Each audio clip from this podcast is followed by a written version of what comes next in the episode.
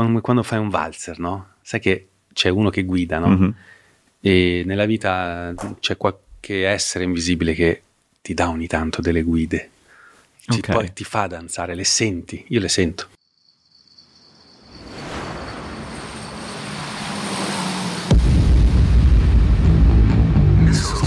Il Bazar Atomico. Benvenuti Davide ed Enrico, come state? Bene, molto bene, molto bene. Abbiamo bevuto questo caffè che mi sta dando una bella vibra, grazie. Grazie. A grazie. Me è andato un caffè di merda perché non volevano farmi filtrare. Ma hai mai pensato di bere del tè matcha? Come te in questo momento? Come me in questo momento. No, dopo che ho visto oggi in Via Canonica che esiste il maccioncello, il maccincello che le distillerie milanesi producono, cioè il limoncello fatto con il matcha tea, diciamo hashtag solo a Milano. Cioè. Sei d'accordo, sei d'accordo. Quindi la commissione fra alcol e tè. No, sto, sto dicendo Quindi... fra alto e basso. Cioè, anche, anche esatto. In un qualche modo. E, e Milano però fabbrica delle cose fantastiche in una certa misura. Ad esempio fabbrica X-Factor. Ora, voi guardate X-Factor? Io non, non guardo la tivù. Visto. Tu no. Non guardi la tivù? No. Quindi non so quasi cosa sia X-Factor. Ok, e so sapete comunque che Morgan è stato cacciato da X-Factor? Sì, io sì. Sì, perché l'ha scritto lui in una chat. E tutti parlano, tutti parlano di questa cosa qui. Cioè, tutti parlano del fatto che Morgan è stato cacciato da X-Factor. Io ieri ero a bere una cosa con una ragazza, di fianco a me c'erano tavolini di persone che parlavano di questa cosa qui. E mi sono chiesto, ma com'è che tutti parlano di Morgan che va... che viene cacciato da X-Factor e nessuno parla di finanza e di economia, nonostante questo accada tutti i giorni sotto la vita di tutti noi. Mm. Perché non c'è quell'interesse in un qualche modo sexy nell'economia e nella finanza? Beh, per, perché non c'è niente perché di non sexy, è sexy. Cioè, è molto semplice. Beh, in realtà è... in alcuni... dipende dalle piazze, devo dirti. In realtà in alcune piazze, in alcuni locali, tu sei di Bologna, no? Quello già, eh, mi spiace, se era Milano magari un po' più di finanza se parlava.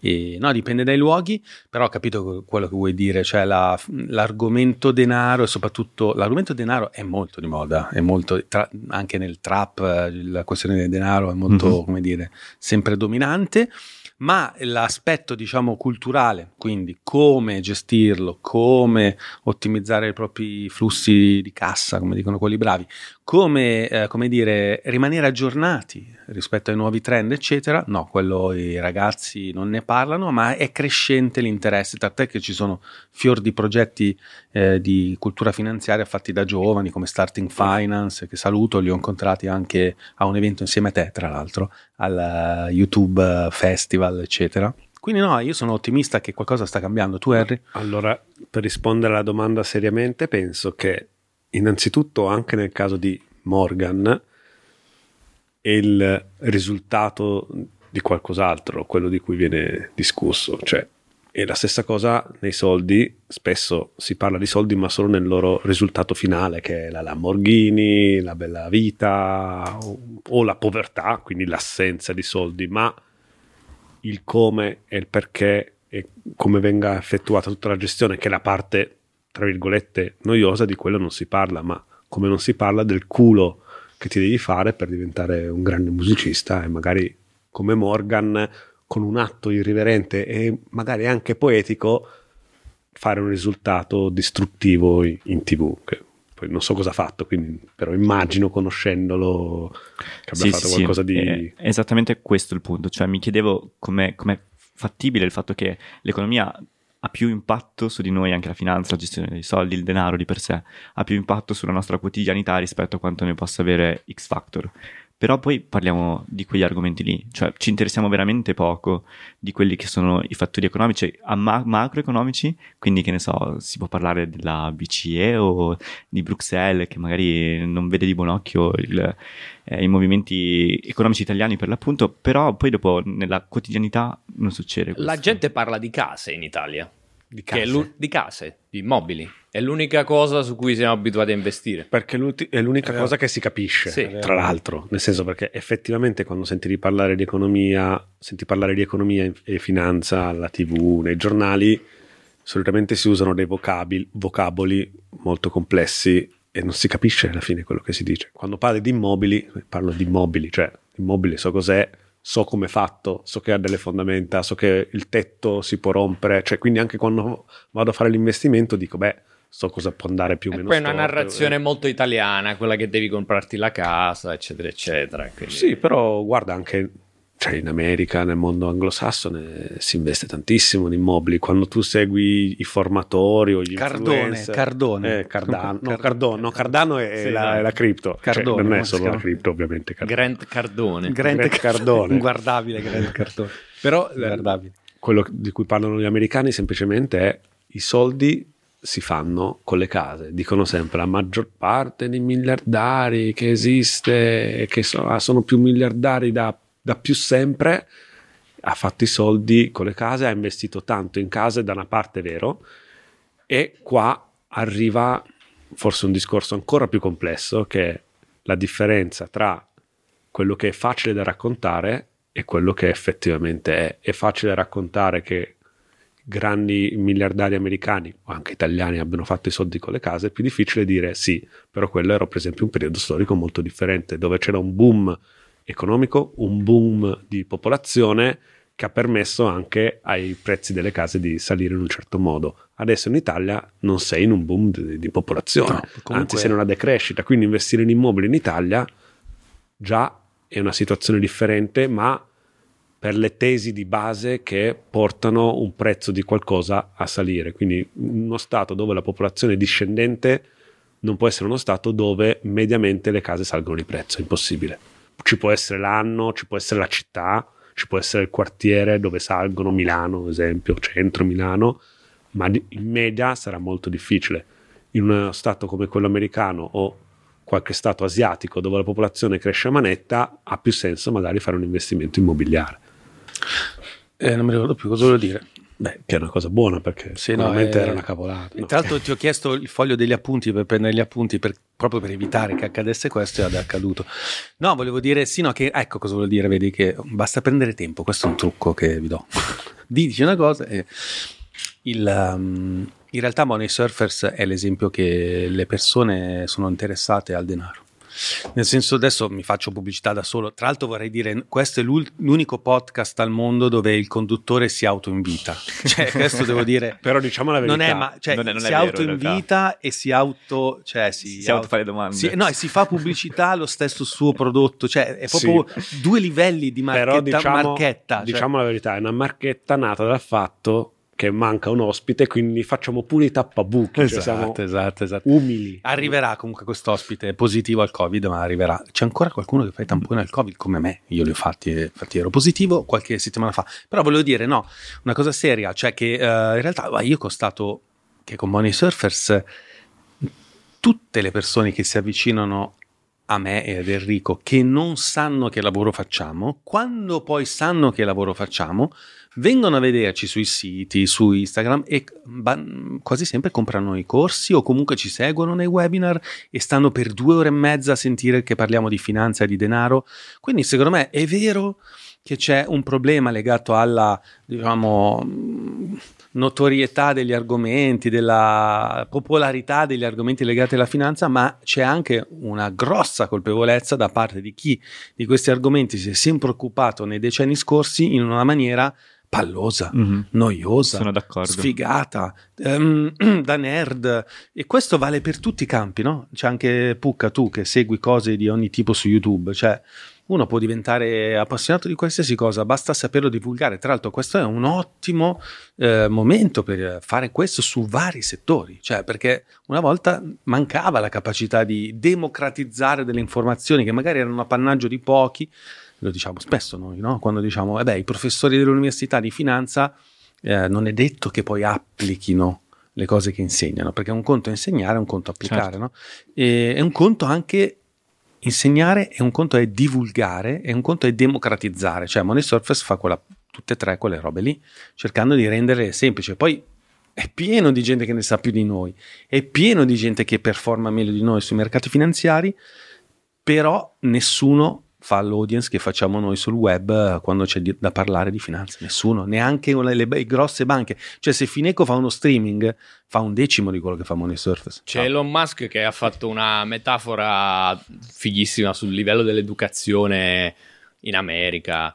Dice, è come se noi siamo in questa situazione, è come se tu invece di andare a vedere al cinema Il Cavaliere Oscuro girato da Christopher Nolan con tutti quegli attori bla bla bla bla bla, sei costretto ad andare a vedere al teatro di parrocchia Il Cavaliere Oscuro interpretato dagli attori che, che raccolti così.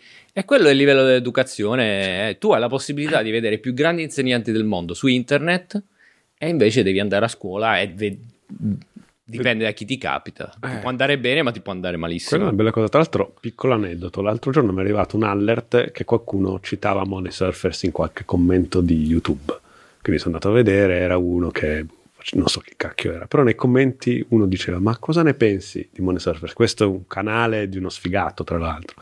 E questo fa, ma mi sembrano più intrattenitori. Io dentro di me ho pensato, beh, meno male. male perché è così che la gente ci ascolta, esatto, e capisce. Se siamo tutti lì a fare quelli che usano i paroloni per darsi un tono e far capire che, ce ne, che capiamo, non ci ascolterebbe nessuno. Poi eh. per fortuna capiamo anche. È esattamente questo il punto. E, mi, mi viene in mente ad esempio economia. Io l'ho studiata all'università, ho fatto un esame di macroeconomia ed è stata la materia più... L'hai passato? Sì, ovvio. Per forza, perché ti sei laureato. Ovvio. È stata la materia più ostica che io abbia mai fatto, anche più di statistica, ne ho fatti due di statistica. E, eh, e io non ho un buon rapporto con i numeri in generale perché ho un'indole un pochino più creativa, diciamo così. Però effettivamente quello che riscontravo e riscontro nel mio percorso è che l'economia è difficile da comunicare, o quantomeno si rende difficile il modo in cui viene comunicata. E in effetti eh, il percorso che credo voi portate avanti, avanti con Moneysurfers lega fattori economici quanto fattori legati alla propria vita, alla vostra vita. Cioè eh, si parte dal Life Design, che è il libro, tra l'altro, che avete scritto insieme, uno dei due libri che avete scritto insieme, e poi da, da lì, dalla partenza di come tu puoi rimodellare la tua vita, crei quello che è il, la tua consapevolezza finanziaria. Ci va di, vi va di spiegarci come è nata questa consapevolezza vostra? Sui soldi? Non ho capito la domanda, credo. Sì, devo eh, essere rimandato. Come è nato il fatto di partire dalla, dalla propria vita per rimodellare poi anche il proprio modello di business o la gestione del denaro? Ah, come è nata? Eh, per me è sempre stata un'esigenza intrinseca in tutto quello che faccio, nel senso che mi sono sempre ritrovato a voler fare cose diverse da quelle che mi venivano più o meno suggerite o che vedevo fare dagli altri. Quindi a un certo punto ho detto, vabbè, o continuo a copiare quello che vedo all'esterno o cerco di fare una cosa che secondo me è interessante. E da questa cosa qua è nata l'esigenza, per esempio, di poter parlare di lavorare sul denaro, che è sempre stata una cosa che in qualche modo mi interessava per il semplice fatto che ti permette di fare cose interessanti, il denaro. E poi farlo in un certo modo è semplice stato, semplicemente stata una evoluzione di esigenze personali. Quindi cosa vuol dire questo? Vuol dire fermarsi ogni tanto e comprendere se stiamo andando nella direzione che vogliamo veramente o nella direzione in cui ci sta portando il vento, che spesso sono due direzioni diverse. Anch'io ho bisogno di una ripetizione della domanda. Anche perché forse io c'era, non, non che cazzo risposto. C'era nel caffè? Tu forse l'hai fatto. La schiumetta, una volta la che schium... non lo faccio io. Allora, ripongo la domanda anche per gli ascoltatori. Può essere che io non l'abbia posto nel modo giusto. No, devo dire che hai una conduzione molto alla... Come si chiama quello di One More Time? Cioè, Luca no, Casadei. Cioè, ti ri- io ti risponderei come Sgarbi, che dice, ma che cazzo te ne frega della mia vita? Ma vai su Wikipedia. Purtroppo non, po- non posso. Non puoi no, dirlo. Non, c'è, allora, non ci sono su Wikipedia. Perché su di te non c'è troppo. Come esatto, esatto, esatto. Allora la domanda che ripeterò è: com'è nata la consapevolezza del fatto che non dovevi lavorare di più per fare più soldi ma stare meglio ah, per fare più soldi? Ah beh, grazie al fatto che quando lavoravo alla tre, quella che adesso è fusa con la Wind, c'era un bonus aziendale che era la, par- la possibilità di partecipare al club che adesso si chiama Aspira Club, l'Harbour, il famoso Harbour. All'epoca si no. chiamava Harbour Club, che è il posto dove a Milano vanno quelli che hanno i danè, insomma, no? Quelli che hanno i soldi, i calciatori, i grandi imprenditori, eccetera. E poi c'erano... E poi Davide Sada. Esatto, poi c'era Davide Sada che non aveva una lira.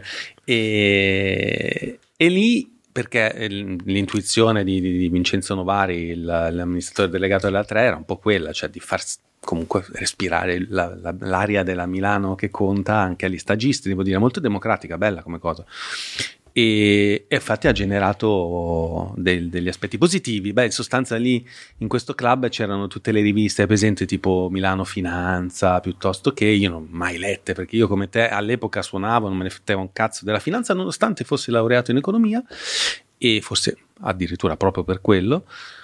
E lessi la storia di alcuni trader, dicevo, ma che cazzo è il trading? E lì leggo che si può investire in borsa anche a livello, diciamo...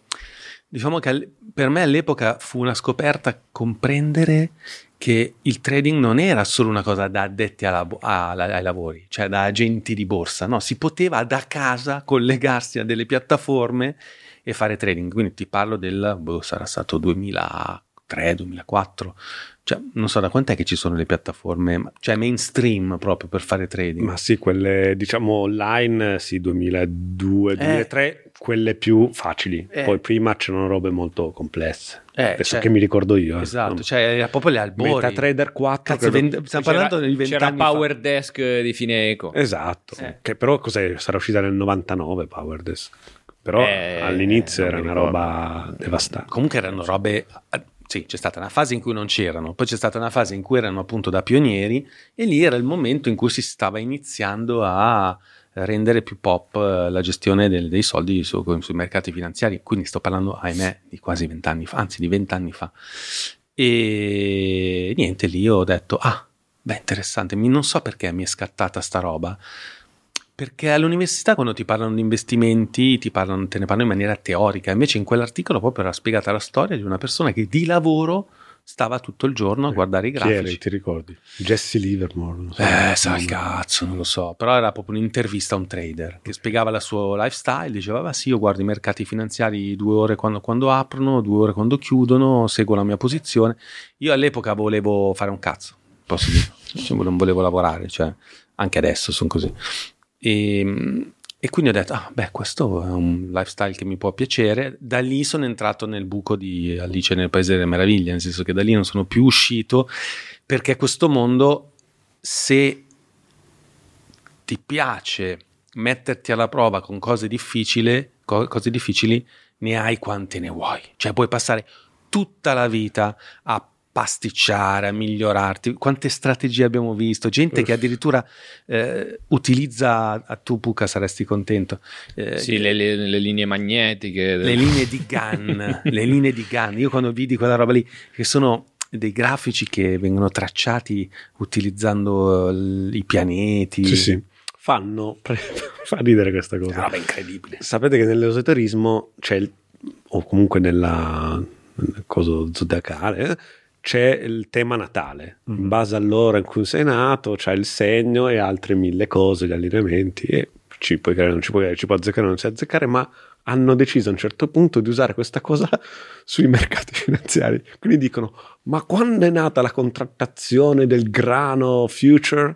E allora quello è il tema natale, e da lì si crea un ciclo che, che ovviamente non, non ha mai funzionato, no, no, però, però, però magicamente è pieno di forum, di piattaforme costosissime che costano un sacco di soldi, la gente le, le compra per applicare queste teorie piuttosto bizzarre. No, quindi capisci, c'è, c'è di tutto, no? Posso fare una domanda su cosa ne pensi? Cioè, non è una gestione sbagliata del denaro, cioè tu stai spendendo soldi per una cosa che non ti darà riscontro oggettivo? Beh, allora innanzitutto non lo sai se te lo darà.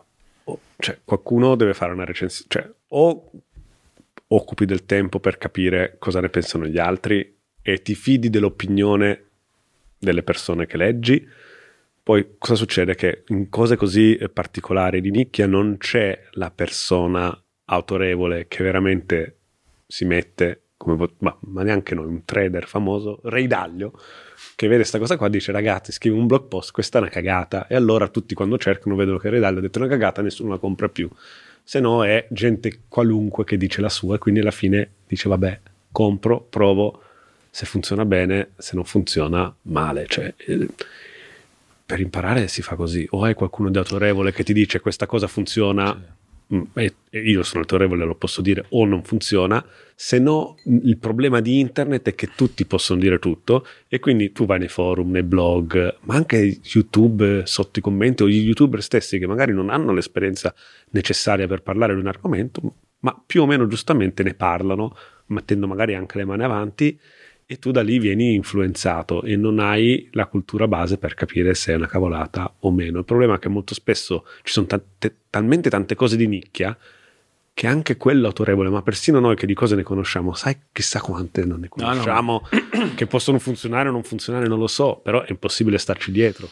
Sì, poi quel mondo lì è un mondo dove, diciamo, c'è tanta fuffa, quindi dove si può far soldi, figurati, quindi ehm, non so, io ho provato tutto, l'ho provato, le ho provate tutte nel mondo sì, del questo come le droghe, no? Sì, Ti le ho provate tutte, tutte. Cioè, sono andato anche, ho girato l'Europa, ho fatto corsi, mi hanno inculato sicuramente, a destra manca, però, però è figo, bello, cioè è un, era un hobby proprio. Cioè, è bello so, tornare un po' di soldi sì, per sì. capire. No, beh, sì, era, beh, però caspita. Boh, comunque era, è normale. Era bello, c'erano le chat, ci, poi ci si scambiava i se, i, gli indicatori pirata, Pucca. creccati, cioè è un po' come tipo i videogiochi, è tipo videogiochi dove uno spera di guadagnare soldi veri, c'è un, un'analogia interessante. Poi col tempo abbiamo insegnato che se ti diverti paghi il biglietto, come in ogni cosa, no? Mm-hmm. Se vuoi guadagnare non ti devi divertire, ahimè, purtroppo. Però, questo non so perché il mondo l'hanno fatto così, però è così. Certo. Quello della finanza, quando ti diverti devi pagare. Quando... Quello della finanza è un mondo interessante, perché poi è vero che ci sono tutte ste cose, però alla fine è anche una Fucina, fucina, di sp- fucina, fucina, fucina di la so, la so. fiocina di sperimentazione. Tant'è vero che per esempio io nel duemilaotto mm-hmm. a- cercavo di applicare l'intelligenza artificiale, le reti neurali per predire i mercati. Poi il computer per predire il mercato, sbagliando tra l'altro, ci metteva tipo otto giorni, e, però a me serviva otto giorni fa l'indicazione. Nel frattempo è già fallita Lehman Brothers. E quindi ho detto, a me ste reti neurali sembrano una cagata pazzesca. Eh, se avessi approfondito meglio il discorso magari avrei fondato io OpenAI. Invece no, purtroppo io ho fondato Moneysurfers. No, purtroppo. Ah, per fortuna, per, per fortuna. Prima l'avevi detto una cosa che mi ha in qualche modo frizzato un secondo, che se devi, per guadagnare non ti devi divertire. Sì, sì, sì, è verissimo. Se, sono se d'accordo può... con tutti gli ospiti che sono venuti qua che hanno detto la stessa cosa. Vai. E quindi, però noi parliamo spesso anche di vocazione e in un qualche modo la vocazione non ti dà, cioè, se tu guadagni attraverso la tua no, vocazione. Non ti diverti per un cazzo con la vocazione, è lei che si diverte con te. Ah, è molto diverso, sì. Approfondiamo questo tema, mi interessa molto. Eh, questo, è questo, ho già risposto.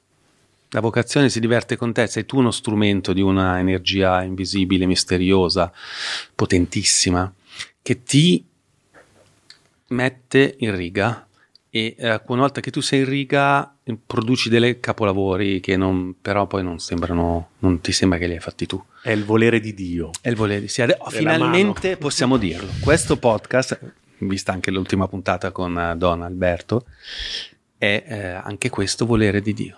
È ufficiale. No, a parte io lo credo. Ma, che, che no, ma non, ci, si, che ma non ci scherzavo si... io, eh, comunque. Cosa? Lui non scherzava. Sì, non sì. scherzava. Che non ci si diverta. Ma non è vero. Certo, non ci si diverte sempre. Cioè, non può essere un lavoro in cui ti diverti, sì, ti diverti sempre, eh, se no eh, mm. lo farebbero tutti. Mm. Eh, ci si diverte a fasi alterne, insomma, Ma... si fa da... si passa attraverso fasi Guarda, in cui sai dirti, che devi... Una volta che inizi a divertirti, scusa.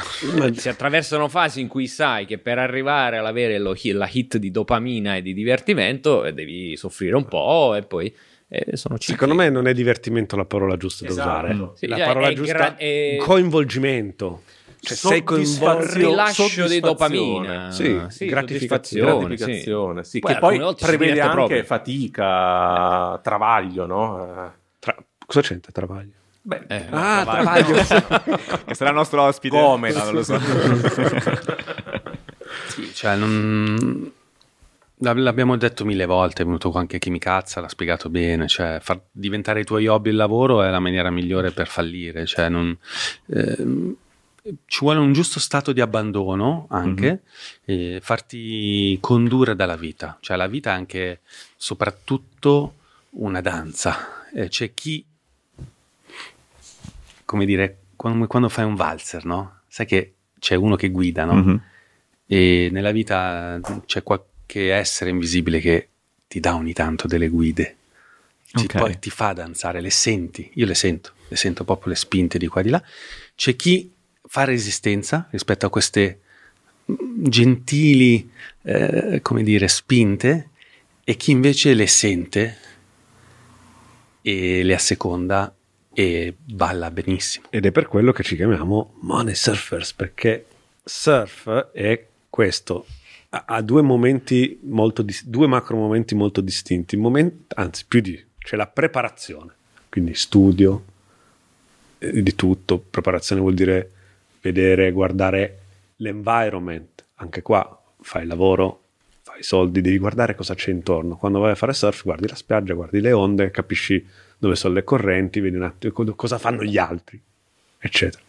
Poi c'è il momento e, e lì inizia un po' a bestemmiare, perché vedi le onde e sai che quando andrai fuori farai una fatica bestia e dici però mi piace, quindi vai, ti metti là, vai, e il primo momento è pura forza di volontà, cioè, cioè il primo, lo sforzo iniziale è forza di volontà, tu devi uscire e contrastare tutto quello che ti viene in, in, addosso, e farlo anche in maniera un po' furba. Con l'esperienza capisci che ci sono dei momenti giusti per uscire dove ci vuole la forza di volontà ma ci vuole molta meno fatica, dei momenti, e lì iniziamo a parlare di danza e di ritmo.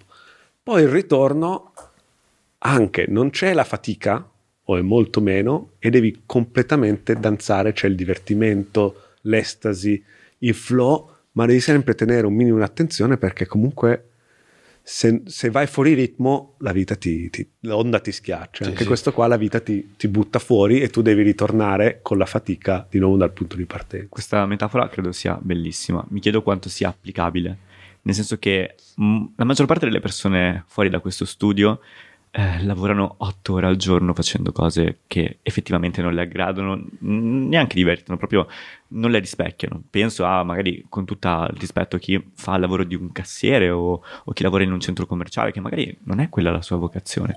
Quindi come si riconosce questa, questo moto che ci sta spingendo da qualche parte? Tutti possono farlo o c'è una barriera all'ingresso? No, tutti possono farlo, però appunto ci sono delle fasi da affrontare. Innanzitutto riconoscere che non sei contento.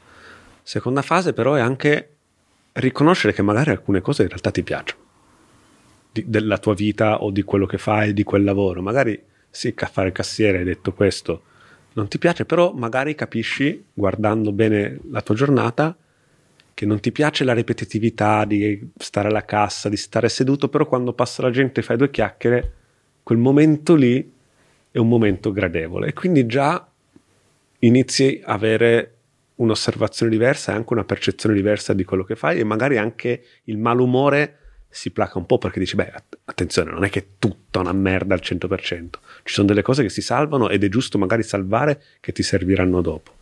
Quindi questa è la prima fase, che è la fase dell'osservazione. Poi c'è la fase di dire ok, ho capito che comunque non è il mio, e c'è la fase dello sforzo di volontà, quindi dire cosa cacchio devo fare, qualcosa, sforzarmi, mi richiede che non posso solo lavorare otto ore, devo metterci due ore extra per imparare un nuovo lavoro, cercare un nuovo lavoro, o, oppure licenziarmi e sforzarmi per un mese a fare qualcos'altro, sapendo che comunque ci sono dei rischi. Cioè quella fase nella vita normale è obbligatoria, quindi metterci la forza di volontà, e, e la forza di volontà si allena andando in palestra, facendo la dieta corretta, eh, con queste cose qua. Meditazione. Meditazione, ci sono mille modi per allenare la forza di volontà, che poi la forza di volontà cos'è? Eh, siamo noi, il vero noi, il vero io, che ci dà, ci dà una mano. Sì, eh, vuoi aggiungere qualcosa, Davide, che ho visto? No. Ok, eh, rimanendo su questo tema. Voglio Siamo. essere un ospite vuoi, difficile vuoi so- per te. Vuoi sottrarre qualcosa? Voglio, far, voglio, voglio che ti senti come mi sento io quando vengono qua gli ospiti e non parlano, e, non parlano e chiudono le domande, le risposte così. No, eh, non voglio aggiungere niente. Rimanendo su, su questo tema, porto un aneddoto personale. Eh, ho fatto un percorso di terapia con la mia psicologa e a un certo punto abbiamo parlato delle ferite legate al denaro. Cioè del fatto che quando nasci in un determinato contesto potrebbe essere che eh, la tua famiglia, il luogo da cui vieni, abbia un rapporto conflittuale con il denaro, cioè lavorano tanto e magari non guadagnano abbastanza, e questa cosa qui incide sulla tua crescita. Ora, per una persona che vuole uscire da questo contesto, come funziona? Perché è, è molto bello quello che dici da un punto di vista teorico, ma dal punto di vista pratico, quando hai dei meccanismi inconsci che lavorano, come fai a rendertene conto? Co- come fai, oltre a rendertene conto, ad andare oltre poi? Ah, vabbè, eh, anche qua. Eh, purtroppo devi fare delle scelte completamente diverse da quelle che fai tutti i giorni.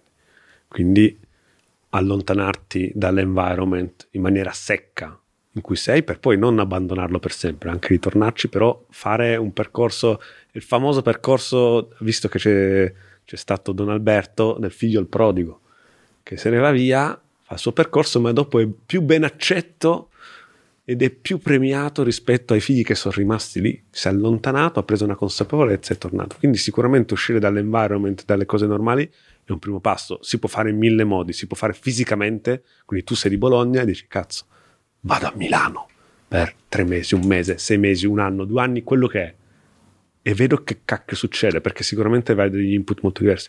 Si può fare con la lettura.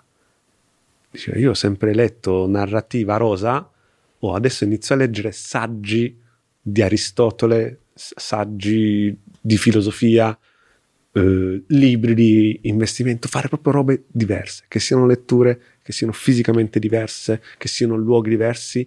Iniziare a cassare gli amici, quelli che ti dicono sempre sì, soprattutto quelli che ti dicono sempre sì. E, e però è, è, tutto questo processo è un processo doloroso, mm. Quindi il problema è teoricamente è facile, ma come, come lo fai con la forza? Eh, spesso devi avere, devi trovare qualcuno a cui ispirarti, quindi secondo me la forza la trovi con l'ispirazione, e allora in questo caso biografie, o oh, youtuber, mh, professori, amici, che dici cazzo io devo iniziare a fare un po' come lui, lo copio un pochettino, cioè farti ispirare da qualcuno che ce l'ha fatta, chiunque sia, anche se è un truffatore, ma se ti dà un po' que- di quell'ispirazione, di quella forza per smuoverti, quello è un buon modo. Se manco con questo riesci, eh, vai dallo psicologo, cioè paga qualcuno, vai da Don Alberto e confessati. Sì, c'è, c'è un fatto che quella ferita, quella ferita ha creato una sorta di meccanismo che in ventinove anni ha sì, creato... no, non era un mio aneddoto personale, parlavo in, in Vabbè, facevo, no, no, ma analizziamo facevo un esempio, facevo un esempio sì, sì. Ha creato un solco, un binario. Ecco, il punto è uscire da quel binario. Come ci sono voluti così tanti anni per creare quel solco? È ovvio che non è che tu cambi da un giorno all'altro, salvo rari casi. Tu hai bisogno di eh, depotenziare quelle abitudini, e quindi, come dice Enrico, è proprio un lavoro eh, di cambiare proprio il pattern mm-hmm. del tuo modo di fare. Quindi cambiare l'ambiente, circondarsi. Cambi- allora, poi dopo anche lì non è, in teoria, non è a caso. Però è anche vero che per cominciare effettivamente posso es- può essere di stimolo anche proprio cambiare ambiente. Magari fare degli errori, però errori trascendenti, che ti portano già a, già a spostare il tuo punto di vista e a riposizionarti rispetto il tuo solito. E lì ci vuole tanta, tanta forza di volontà, costanza. L'altro giorno ho visto un podcast, non mi ricordo neanche quale fosse, dove parlavano proprio dei solchi nella neve con la slitta che uno fa sempre lo stesso. Parlavano di psichedelici. Una, un'esperienza psichedelica è come una nuova nevicata. Figo, quindi potresti drogarti.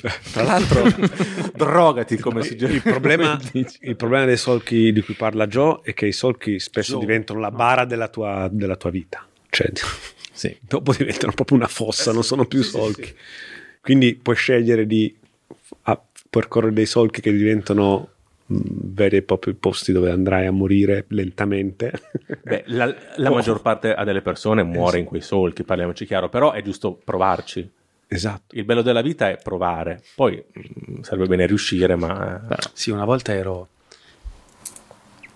alla trattoria al Gallo, che c'è in centro a Como. No? Centro a Como, venite a trovarci. È stata una scena terribile, M- mi si spezza il cuore solo a pensarci. C'era un signore che aveva avuto cento anni, che si è sfondato di cibo. Io lo guardavo e dicevo, ma questo non è che...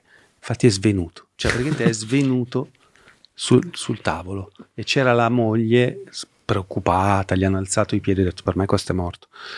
Poi no, nello stesso momento una, una persona ha aiutato quest'uomo, e io devo dire mi sono sentito molto uno sfigato, perché invece io non ho fatto un cazzo, guardavo e basta. E questa signora mi guarda e mi fa, eh io ero a Venezia, so chi sei tu. Venezia come? Ero, cioè era uno dei nostri corsi di, diciamo, dove aiutiamo le persone a vivere una vita migliore, eccetera. E poi mi guarda e mi fa, eh, io non ho fatto niente di tutto quello che mi hai insegnato tu, la mia vita è uguale a prima. È, è il momento, uno dei momenti più tristi della mia vita. Poi il signor anziano si è ripreso. Meno, meno male, non è se moriva pure, esatto. Adesso hai cambiato lavoro. Lei se, lei se n'è andata, e no, ma per dire che quello che dicevano loro, cioè non, la maggior parte delle persone rimane in quei solchi. Poi chi crede nella reincarnazione, ma poi chi se ne fotte della reincarnazione, cioè, la, non lo so perché, però adesso ho capito che è un po' così. Sono pochi quelli che, non lo so, non ho ancora capito qual è. A un certo punto non, la vita è un mistero, cioè non sai perché uno trova la voglia, il coraggio di cambiare, oppure uno abituato di carattere, quell'altro invece non ci pensa, non lo so. Non sì, no, guarda, non lo so, io no. ho avuto tante esperienze con persone care che cacchio, la vita ha iniziato a darle dei piccoli sbuffi, tipo, oh, ma guarda che fai attenzione, poi dagli sbuffi a degli scappellotti a testa, poi le sberle, poi le mazzate. E non, non è cambiato niente, quindi non so effettivamente come fai a renderti conto che stai andando nella, cioè sei un, in una spirale difficile, cioè finché non, non trovi veramente qualcuno che ti ispira veramente a cambiare, ti dà un'energia, certe volte è proprio difficile. Beh, spessissimo sono gli shock, per esempio le malattie. A me ha colpito sempre nella bio di Eckhart Tolle, eh, ha colpito come lui a descrive com'è diventato a così. Lui prima era una persona sconfitta dalla vita e racconta di come praticamente lui a ventinove anni insegnava in un'università inglese ed era solo e proprio era dispera e va a dormire in uno stato di disperazione totale. È successo qualcosa, cioè ha raggiunto talmente il fondo ta- che probabilmente il giorno dopo si sarebbe ammazzato, talmente il fondo che lui si è svegliato e che non gliene fregava più un cazzo, cioè ormai pe- cioè non è solo a dirlo, cioè lui ormai aveva superato una soglia per cui, è, è, come dire, ha, si era staccato dal condizionamento fregandosene.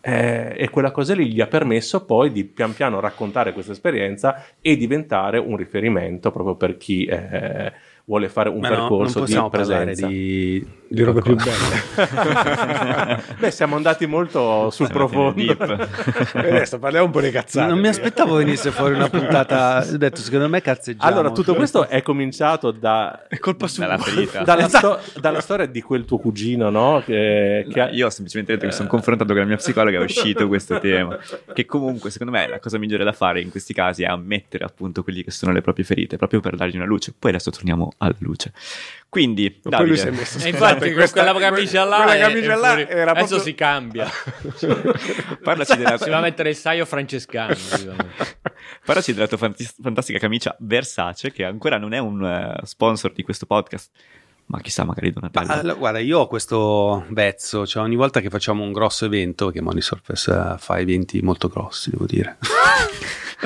fino a mille persone, anche di più, um, mi compro una camicia, ma solo se la trovo che mi piace. Questa mi è piaciuta. È molto bella. Eh, sì, devo dire grazie. Cioè, potremmo parlare molto tanto. Cioè, siamo passati dal, dall'esistenza... Dai cartolle, cartolle alla, alla camicia. Alla è la mia prima camicia della mia vita totalmente di seta e devo not- ho notato due cose della seta. Fa freddo. Io ho un freddo della Madonna perché eh sì, è freschissima, eh. È d'inverno. In questo momento ho freddo e eh, non si piega mai.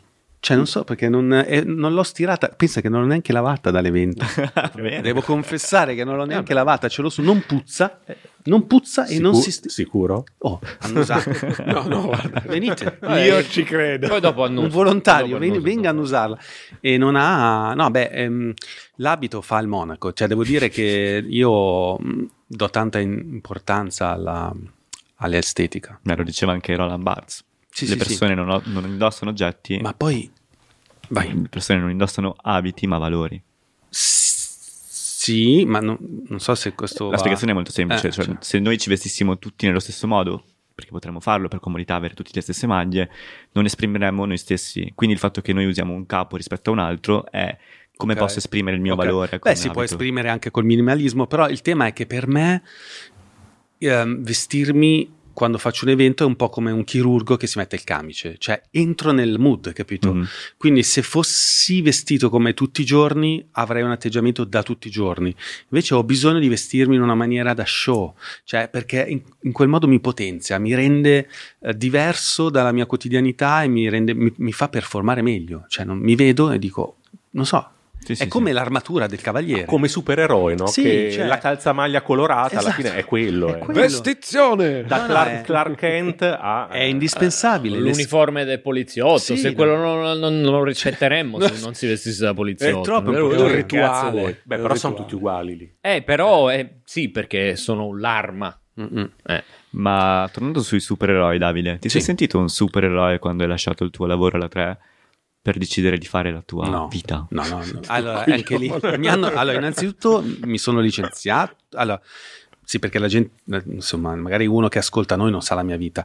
Io lavoravo alla tre, appunto, come ho detto prima, a un certo punto c'è stata la possibilità di prendere uno scivolo, che non è proprio... Non, non c'è stato, giochi preziosi. Non c'è stato un incendio. C'era la pertica o lo scivolo?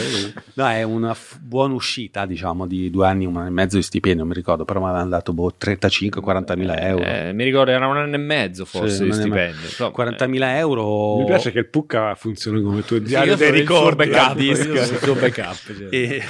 Poi abitavamo insieme. Abitavamo insieme.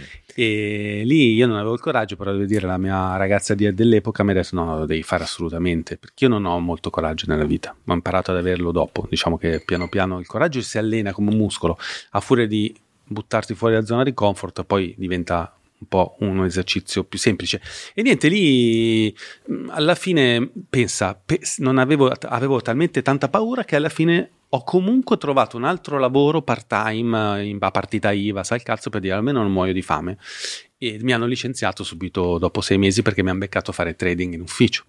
Era sì un'azienda della, della, del web, eccetera.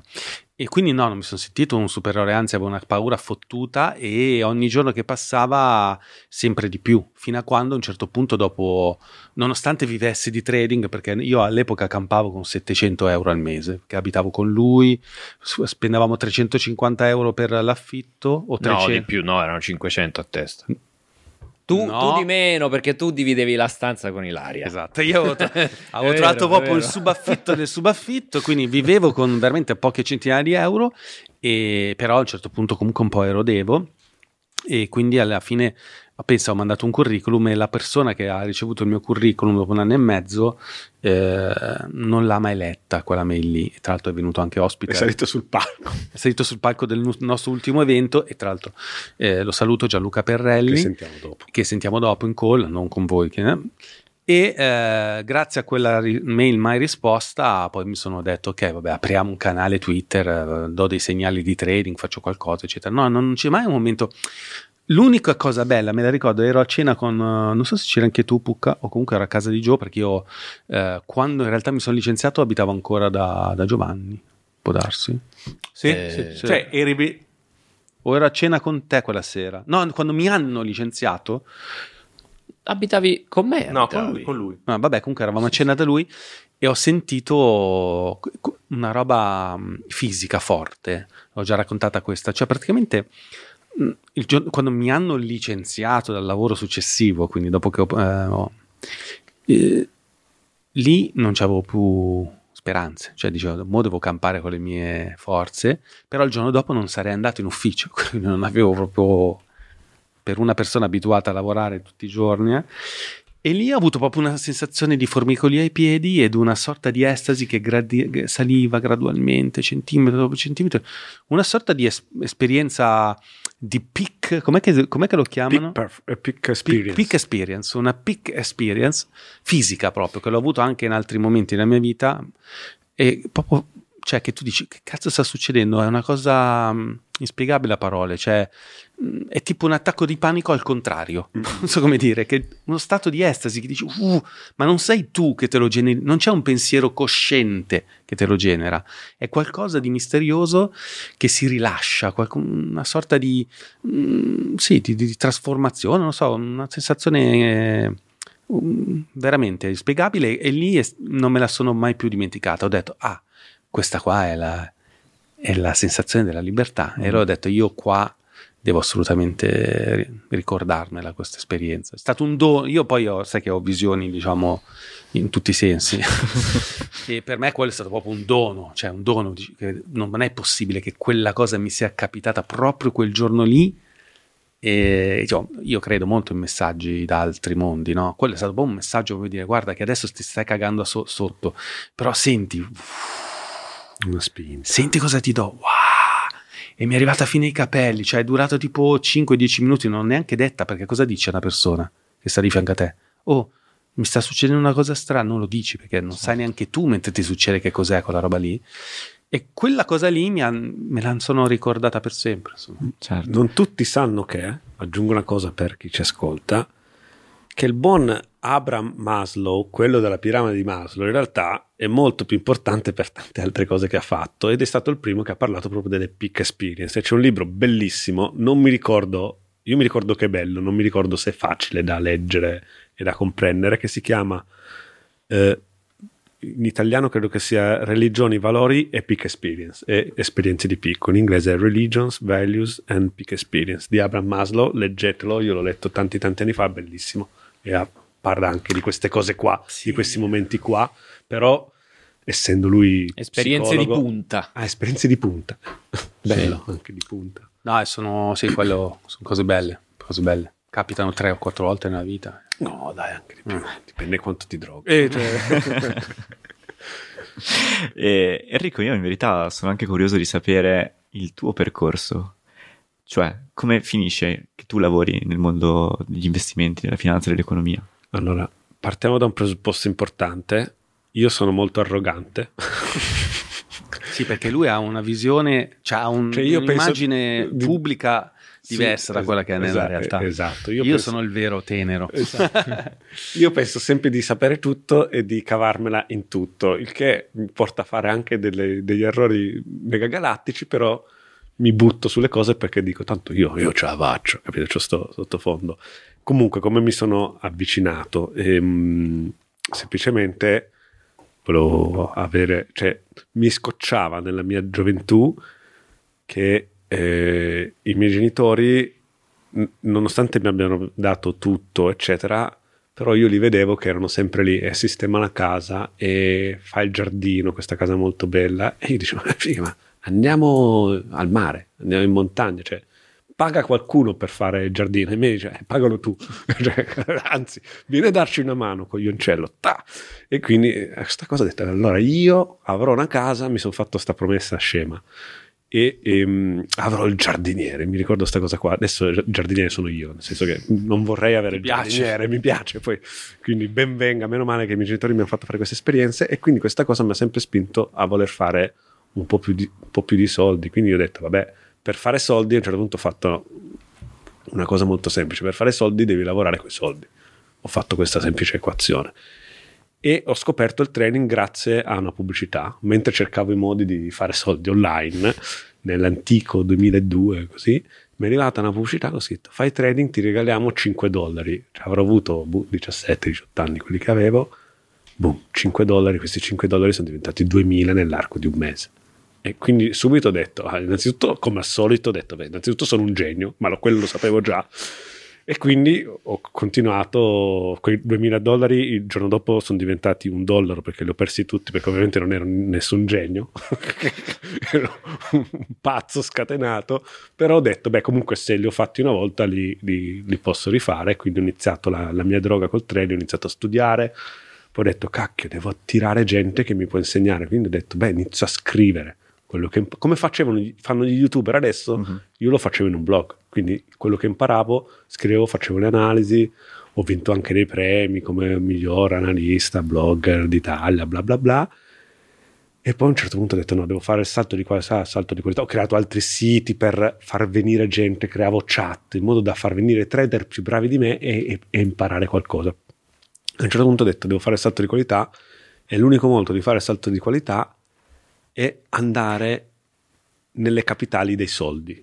Quindi ho detto le capitali dei soldi sono due, New York e Londra. Dato che sono arrogante ma anche pigro, ho fatto beh, Londra mi sembra molto più vicina e comoda, quindi sono andato a Londra, ma io non sapevo né l'inglese, niente, cioè, cioè una capra totale.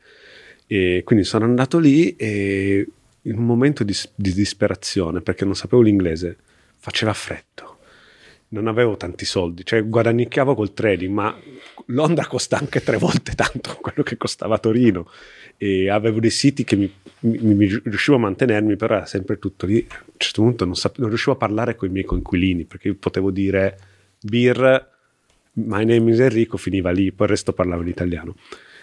E ho chiamato un, l'unica persona che conoscevo a Londra, che era un, lavorava in una banca, in un broker, e che mi pagava le pubblicità sul sito, molto semplice.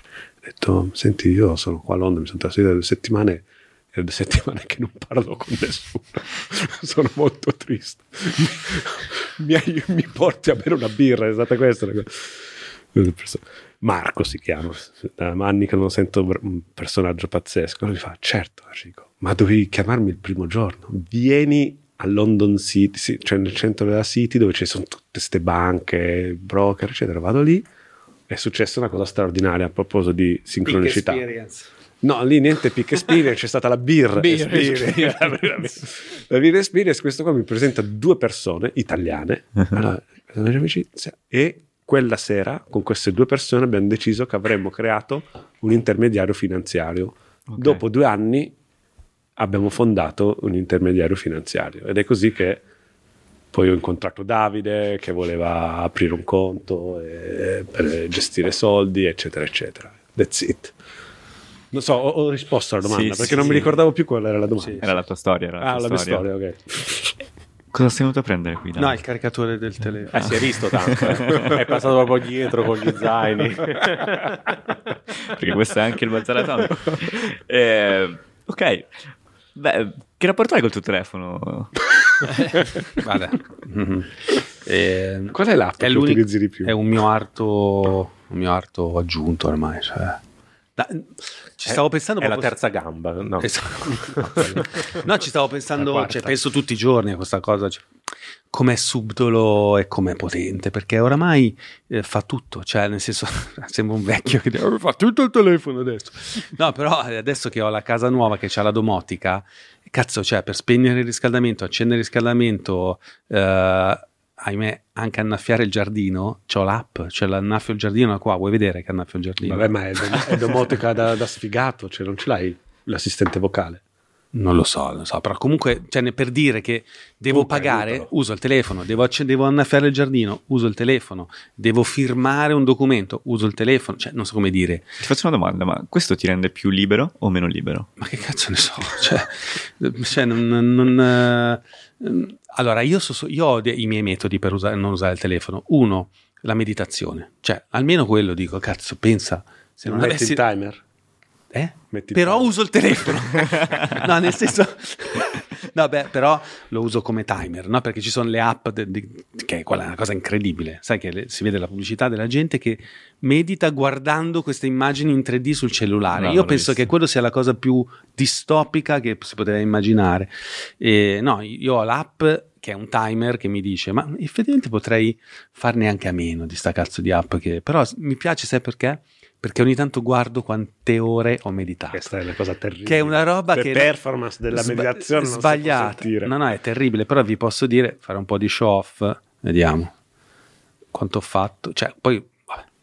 Vabbè, milletrecentosette ore di meditazione per adesso su. Da quando hai l'app. Da quando ho l'app, esatto. E occhio che si resetta quando mi sa... Eh, cambi, quando cambi il telefono, infatti. Quindi. quindi sono molte di più. Beh, eh, no, rapporto, quindi meditazione, eh, massaggi, quindi quando vado a fare massaggio non, non, giustamente non guardo il telefono.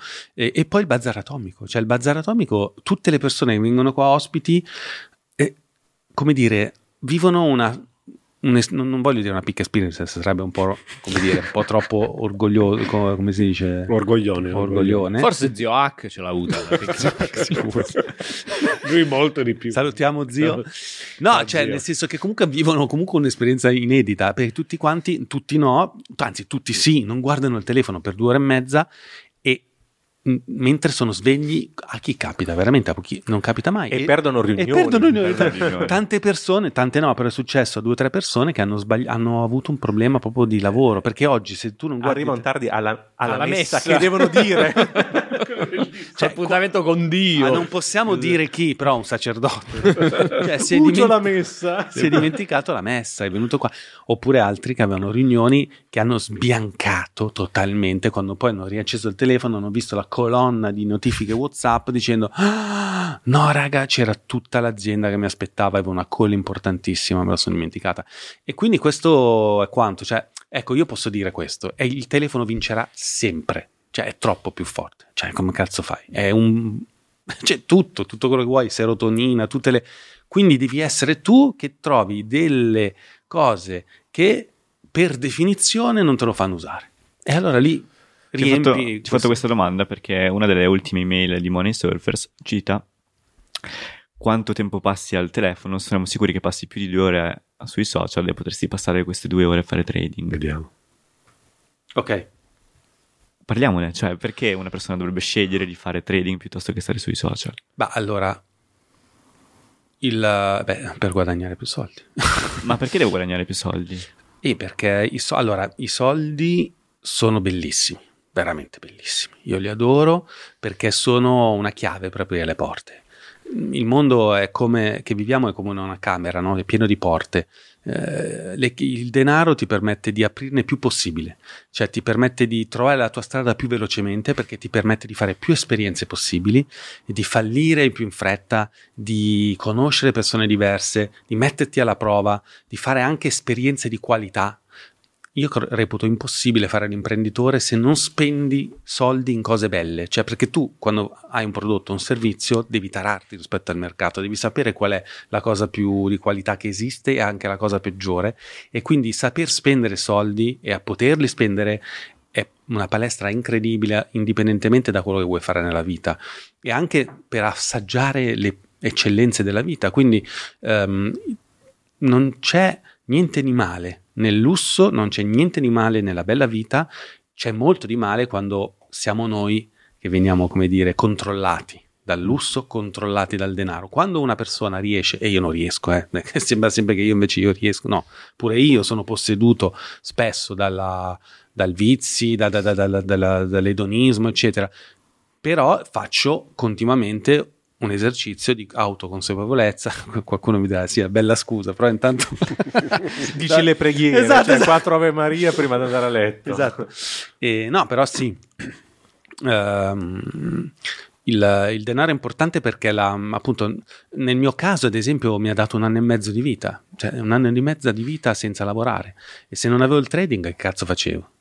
Cioè non so come dire, io in quell'anno e mezzo in cui mi sono licenziato, non avevo lavoro, mi hanno licenziato, ho vissuto con quei soldini che facevo col trading, eh, mi ha permesso di leggere dei libri che mi hanno cambiato la vita, mi, hanno, mi ha permesso di fare degli esercizi spirituali che mi hanno cambiato la vita, io facevo delle cose che non puoi fare perché richiedono tanto tempo, ehm, eh, proprio esercizi, non so come dire, di visualizzazione, esercizi di scrittura, eh, incontri, viaggi, eh, studi che non puoi fare se hai un altro lavoro, cioè devi dedicarti quell'anno e mezzo, quell'anno a fare quelle robe. Se non avessi avuto il trading non potevo fare, poi è impossibile, cioè mh, ho cambiato vita grazie al trading.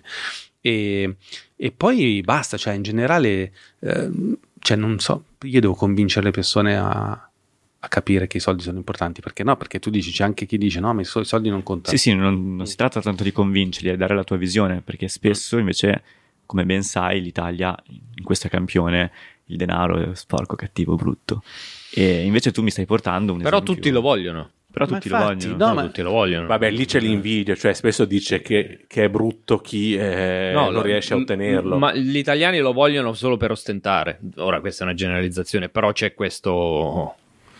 No, ci sono tutte e due le parti, cioè, sì. Io conosco tantissime persone che hanno un sacco di soldi e una volta uno di questi imprenditori mi ha detto eh, vorrei prendermi la Ferrari, sei ultramilionario, non so quanti soldi, è ricchissimo, eh, compratela, eh, eh, ma perché non te la compri? Eh, ma perché poi nel paese in, si, ci sono le invidie, mi giudicano.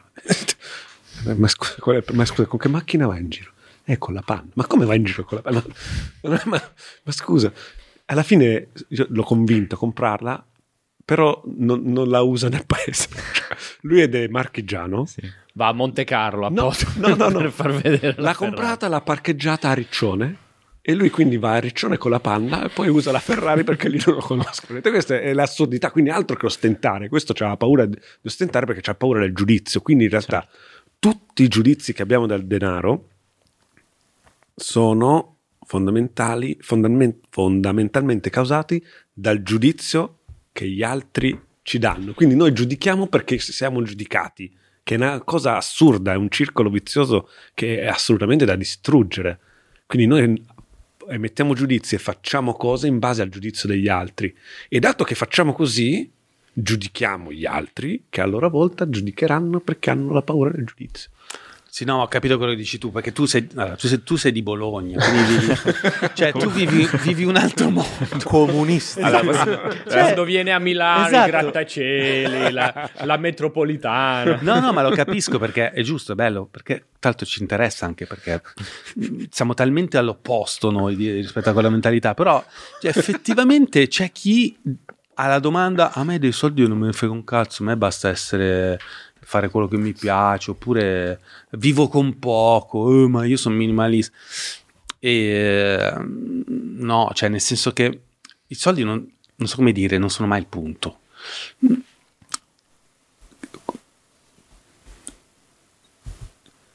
Se hai la sensazione dentro di te di desiderare un percorso di vita, ehm, a quel punto ami i soldi. Perché sai che i soldi sono la benzina per mm. arrivare da A a B. È chiaro che se non hai un percorso e vivacchi, vivacchi, dei soldi non te ne frega niente, ma vivacchi. E il percorso può essere anche avere un figlio, avere una, una famiglia, cioè non deve essere per forza la carriera milanese, può essere anche eh, aprire un, come è successo a alcuni nostri corsisti, una onlus, quello che è, che aiuta l'ambiente della valle di eh, sopra, di sotto, non so come dire, non deve essere per forza la grana per eh, fare carriera, eccetera. No, ma qualsiasi, se tu hai acceso la macchina, hai puntato al navigatore e vuoi partire, eh, devi avere la benzina, figlio mio, che cazzo, certo. cioè i soldi sono, e più soldi hai, meglio è, più veloce ci arrivi, più veloce capisci che magari quello non era la destinazione giusta, come ho detto prima. Mm. Cioè, quindi è un discorso di un'oziosità mostruosa che riguarda veramente oramai, credo, una minoranza, perché oramai, dai, non esistono più le persone che veramente questo concetto non lo hanno capito. Io non ci credo. Cioè. Frequentiamo ambienti diversi. Bologna. Posso Bologna. dire che...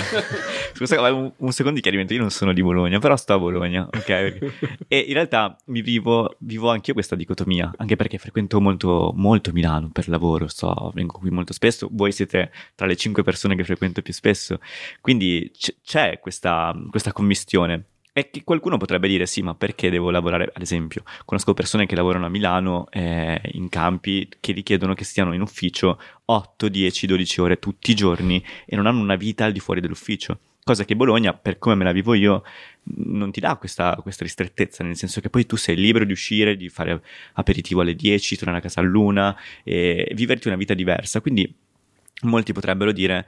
Perché devo passare tutto il mio tempo a fare soldi se poi questi soldi non so come spenderli? Ma non è... E tu invece mi insegni, esatto. appunto, che non è eh, quanto tempo tu investi a fare soldi, ma il, la qualità del tempo in cui tu, che tu usi per fare i soldi. Sì, ma appunto, cioè, non so come dire, eh, è ovvio che se il denaro è, l, è l'obiettivo, eh, non c'è niente che può, può essere gradevole nella vita. Mm. Eh, cioè, boh, non lo so. Non, eh, cioè, per, di Milano, siccome tutto nella realtà, ci si può vedere le due facce.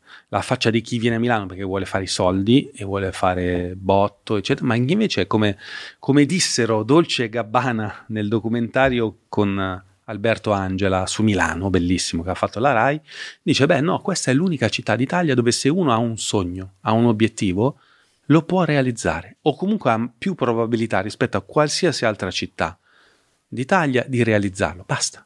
Niente fa, come dicono a Milano. Poi lo puoi fare dove vuoi, ma qua è più facile. Perché? Perché qua si concentrano la maggior parte di persone che hanno quella stessa fame che hai tu. È ovvio che se eh, non hai un desiderio, non hai un'ambizione, non vuoi creare qualcosa di nuovo, non, non ti serve venire qua, esatto. Cioè, puoi stare in valli, ma in realtà oramai, cioè, poi questa milanesità, tra l'altro, non è che devi per forza poi portarla tutta la vita dentro di te e viverci tutta la vita. È venuta qua, come si chiama, la Chiara, quella che... Che, che, Chiara che, che, Selva. Madre Selva che, che, eh, si vede che ha vissuto a Milano, raga, perché Giovanni, che lavora molto nel... Chiara Madre Selva è una persona che fa eh, dove lavoro io?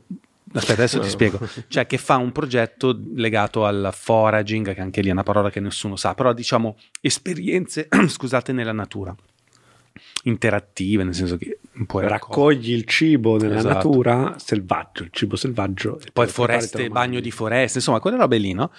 E, però noi ne, ne sappiamo qualcosa, io ed Enrico, perché sono anni che abbiamo mo- persone che fanno parte di questo mondo, che vorrebbero avere un business in quel mondo, che non ce la fanno perché non hanno un cazzo di gusto estetico, non sanno creare un'offerta formativa, non sanno fare il pricing giusto, non sanno comunicare con le mail giuste, non sanno usare i social, e nessuno se li incula. Perché? Perché sei incapace. Okay, perché non sei venuto a Milano? Questa ha lavorato in un'azienda a Milano, adesso io sembra che faccio lo spa, Milano vale bene anche Londra, vale bene anche Bruxelles, Madrid, aziende fiche comunque, aziende, cioè luoghi di lavoro importanti, cioè che ha fatto una carriera, che ha fatto... Lei si vede che ha un progetto di quel tipo, no, dicevo Giovanni perché Giovanni ne ha conosciuti tantissimi di persone, anche lui, che lavorano nel mondo della montagna, che hanno invece un atteggiamento... che eh. non è paragonabile a quello di Madre Selva. Che sì, invece... dopo gli ha anche fatto di apertura mentale. Lei comunque sia nasce come eh, imprendere, come, come eh, dirigente nel mondo del lusso, quindi lei ha fatto un percorso un po' al contrario, ha acquisito prima gli skills e poi li ha portati in quello che veramente era il suo ambiente. Chiaro, tutto sì, chiaro. Sì, poi parlando di soldi, eh, cioè una cosa, i soldi servono. Eh, dipende poi da qual è il tuo progetto profondo, perché eh, servono eh, in proporzione a quello che tu vuoi e devi fare, cioè quindi non è più soldi ci sono meglio è, okay. Il, dal mio punto di vista, no? È quanto basta. Un conto è eh, non avere soldi e non sopravvivere, un conto è, oltre alla, alla sopravvivenza, avere la possibilità di realizzare quello che è tuo, che può essere anche veramente poco. L'importante è avere i soldi che ti permettono di fare il tuo. Ok, super chiaro. Quindi, dato questo punto, Davide ed Enrico, quali sono i primi tre passi che una persona dovrebbe fare per migliorare la propria situazione finanziaria? Ris- lavorare, risparmiare e investire. Sono tre passi. Quindi lavorare, produrre denaro in qual- qualsiasi modo, anche due lavori, risparmiare il più possibile e con quel risparmio per un periodo più o meno lungo investire il più possibile. Poi pian piano questi investimenti crescono, ti producono entrate, eccetera. Allora potrai risparmiare anche un po' di meno e fare una vita più agiata. Il problema anche delle persone, soprattutto quelli che vengono a Milano in questo caso, è che questo genere di città, come succede anche a Londra, ti, ti danno tanto, ti richiedono tanto. Perché tu a Milano puoi fare un sacco di cose. Quindi vieni qua, fai carriera, fai carriera, vieni qua per fare carriera, sei bravo, hai le persone giuste, sei un'azienda giusta, tutto quello che vuoi, fai carriera, guadagni sempre di più, ma alla fine spendi sempre di più, e quindi è pieno di gente, dirigenti che magari guadagnano diecimila euro al mese, non c'hanno un cazzo da parte, spendono tutto, sono poveri, sono tecnicamente sono poveri, hanno dei grossi flussi di cassa in entrata e in uscita, non hanno investimenti, niente, persino Persino, e questo è l'assurdo più assurdo, consulenti finanziari, gente che lavora in banca, dirigenti di banca, e sono poveri e lavorano a pure magari dodici ore al giorno. Quindi stanno facendo la carriera, ma hanno perso totalmente la bussola di dove stanno andando, di cosa e come lo stanno facendo. E come si migliora questa situazione? Venendo a fare un corso Moneysurfers. No, è, è, è così, cioè è incredibile, ragazzi. No, non... Um... A sperle. Sì. È difficile. Ma... perché ogni caso, ogni persona... Allora, se uno dovesse essere serio, ci dovrebbero essere un esercito in Italia di boh, un milione di coach finanziari, esperti di psicologia, finanza, eccetera, che prende per un anno ognuno per le orecchie, gli sta dietro e gli fa la coach. Però questa cosa è impossibile, quindi alla fine te devi un po' arrangiare. Sì, perché allora cosa fanno le persone che ha descritto molto bene Enrico? Normalmente cosa fanno?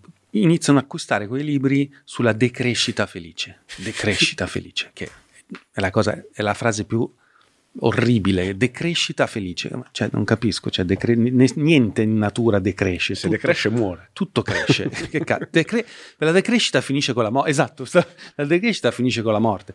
E quindi cosa fanno? Iniziano ad odiare i soldi, perché dicono cazzo, per i soldi ho fatto questa vita, eh, mi sono mangiato gli anni migliori della mia vita, eh, ho rovinato i rapporti, gli uomini che eh, trascurano le donne, le donne che trascurano gli uomini, i genitori che trascurano i figli, metto al primo posto le relazioni, eh, e quindi lì si passa dal vivere per il denaro e per la carriera, rendersi conto che quello lì era un obiettivo vano e quindi respingere e dare la colpa al fatto che il denaro ti ha ridotto in quella situazione.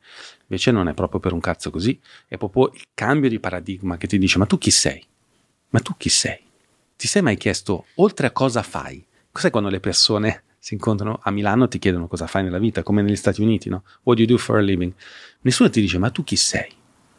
Perché è quello la risposta che bisognerebbe darsi prima di cosa faccio è chi sono. Mm-hmm.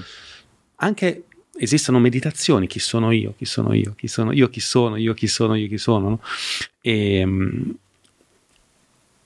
e le persone non la fanno questa, questa cosa, sempre di più devo dire, ehm, eh, sempre di più c'è questa sensibilità, questa coscienza, però eh, si rischia di finire anche appunto nella... Allora, sia chi ama il denaro, quindi fa tutto in base al denaro in maniera positiva per accumularlo, sia chi lo odia e che cerca di rifuggire dal denaro, che pensa che sia sporco, che pensa che gli ha creato un sacco di problemi e magari prima è passato da una fase e poi è arrivato nell'altra, l'altra, come ha raccontato Davide, hanno una, un grosso problema, che entrambe hanno un centro di gravità che è il denaro.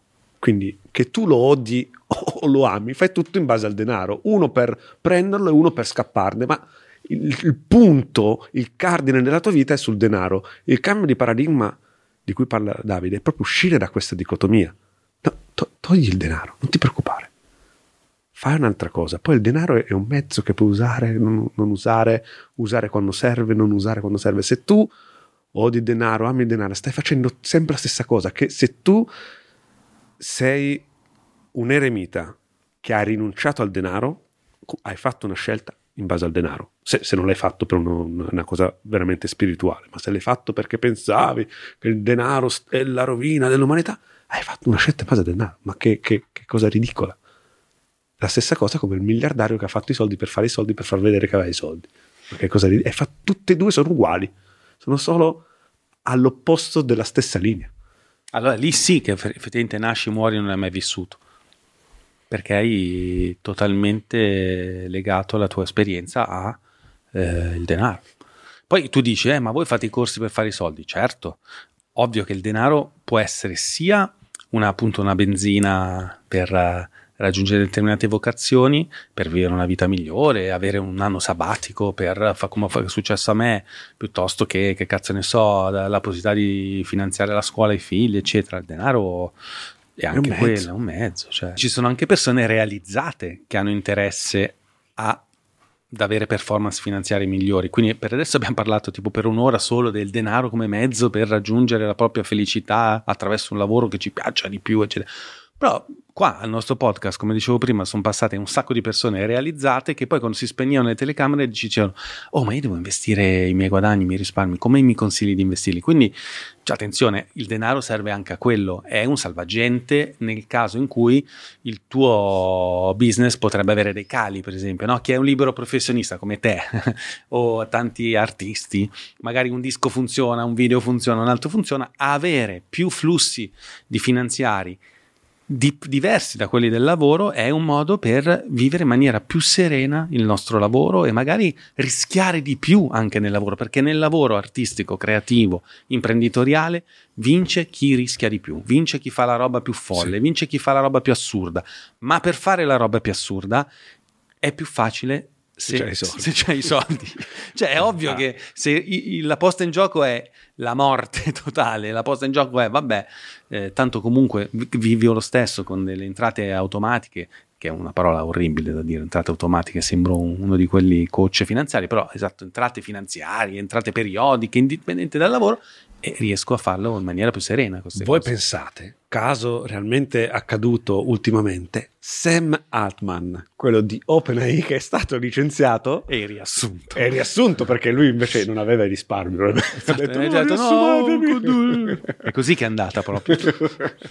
No, tu immagini, cioè, cioè, perché questo è il caso più estremo, cioè un, un mega dirigente gigantesco, cioè, pensa a quello, se non avesse avuto dei risparmi gli sarebbe, già gli si è crollato secondo me il mondo addosso, ma senza risparmi sarebbe, no, esatto, capito, assurda, capito. Capita, cioè, tutti, i soldi quindi servono in qualsiasi situazione. Ovvio. Sia che tu non sappia quello che vuoi fare nella vita, sia che tu sia già realizzato, a parte che la realizzazione è un po' come la vocazione, indivin- dura sì. poco e poi dopo già appena la tocchi dici ah no però effettivamente vorrei fare questa modifica, esatto. E quindi vabbè, in generale comunque sono persone magari più avanti con l'età, più, più organizzate dal punto di vista della vita, che comunque hanno bisogno di avere appunto delle entrate aggiuntive, perché la vocazione continua a parlare, sì, è esatto. Una voce non è che sta zitta, quella sì. continua a parlare, sì, sì, si sì. modifica. Ok, vogliamo dare una risposta a queste persone, cioè come devo iniziare a investire, investire i miei soldi, sì. come faccio? E lì allora diciamo che noi, come si fa in questi casi, non diamo mai una risposta passepartout, cioè nel senso che il, diciamo, la, l'organizzazione finanziaria di una persona dipende dagli obiettivi che ha questa persona, dall'età che ha questa persona, dalla propensione al rischio che ha questa persona, mh, da, dagli, dalla vita che vuole fare in generale. Dalla okay, ci sono diversi fattori. Eh, quindi è, anche qui chi ti dà una risposta come la pillola che va bene per tutti è un errore grave. Quindi la risposta dovrebbe essere sempre dipende. Tu cosa vuoi, cosa ne vuoi fare dei soldi? Cosa vuoi fare nella vita? Quanti anni hai?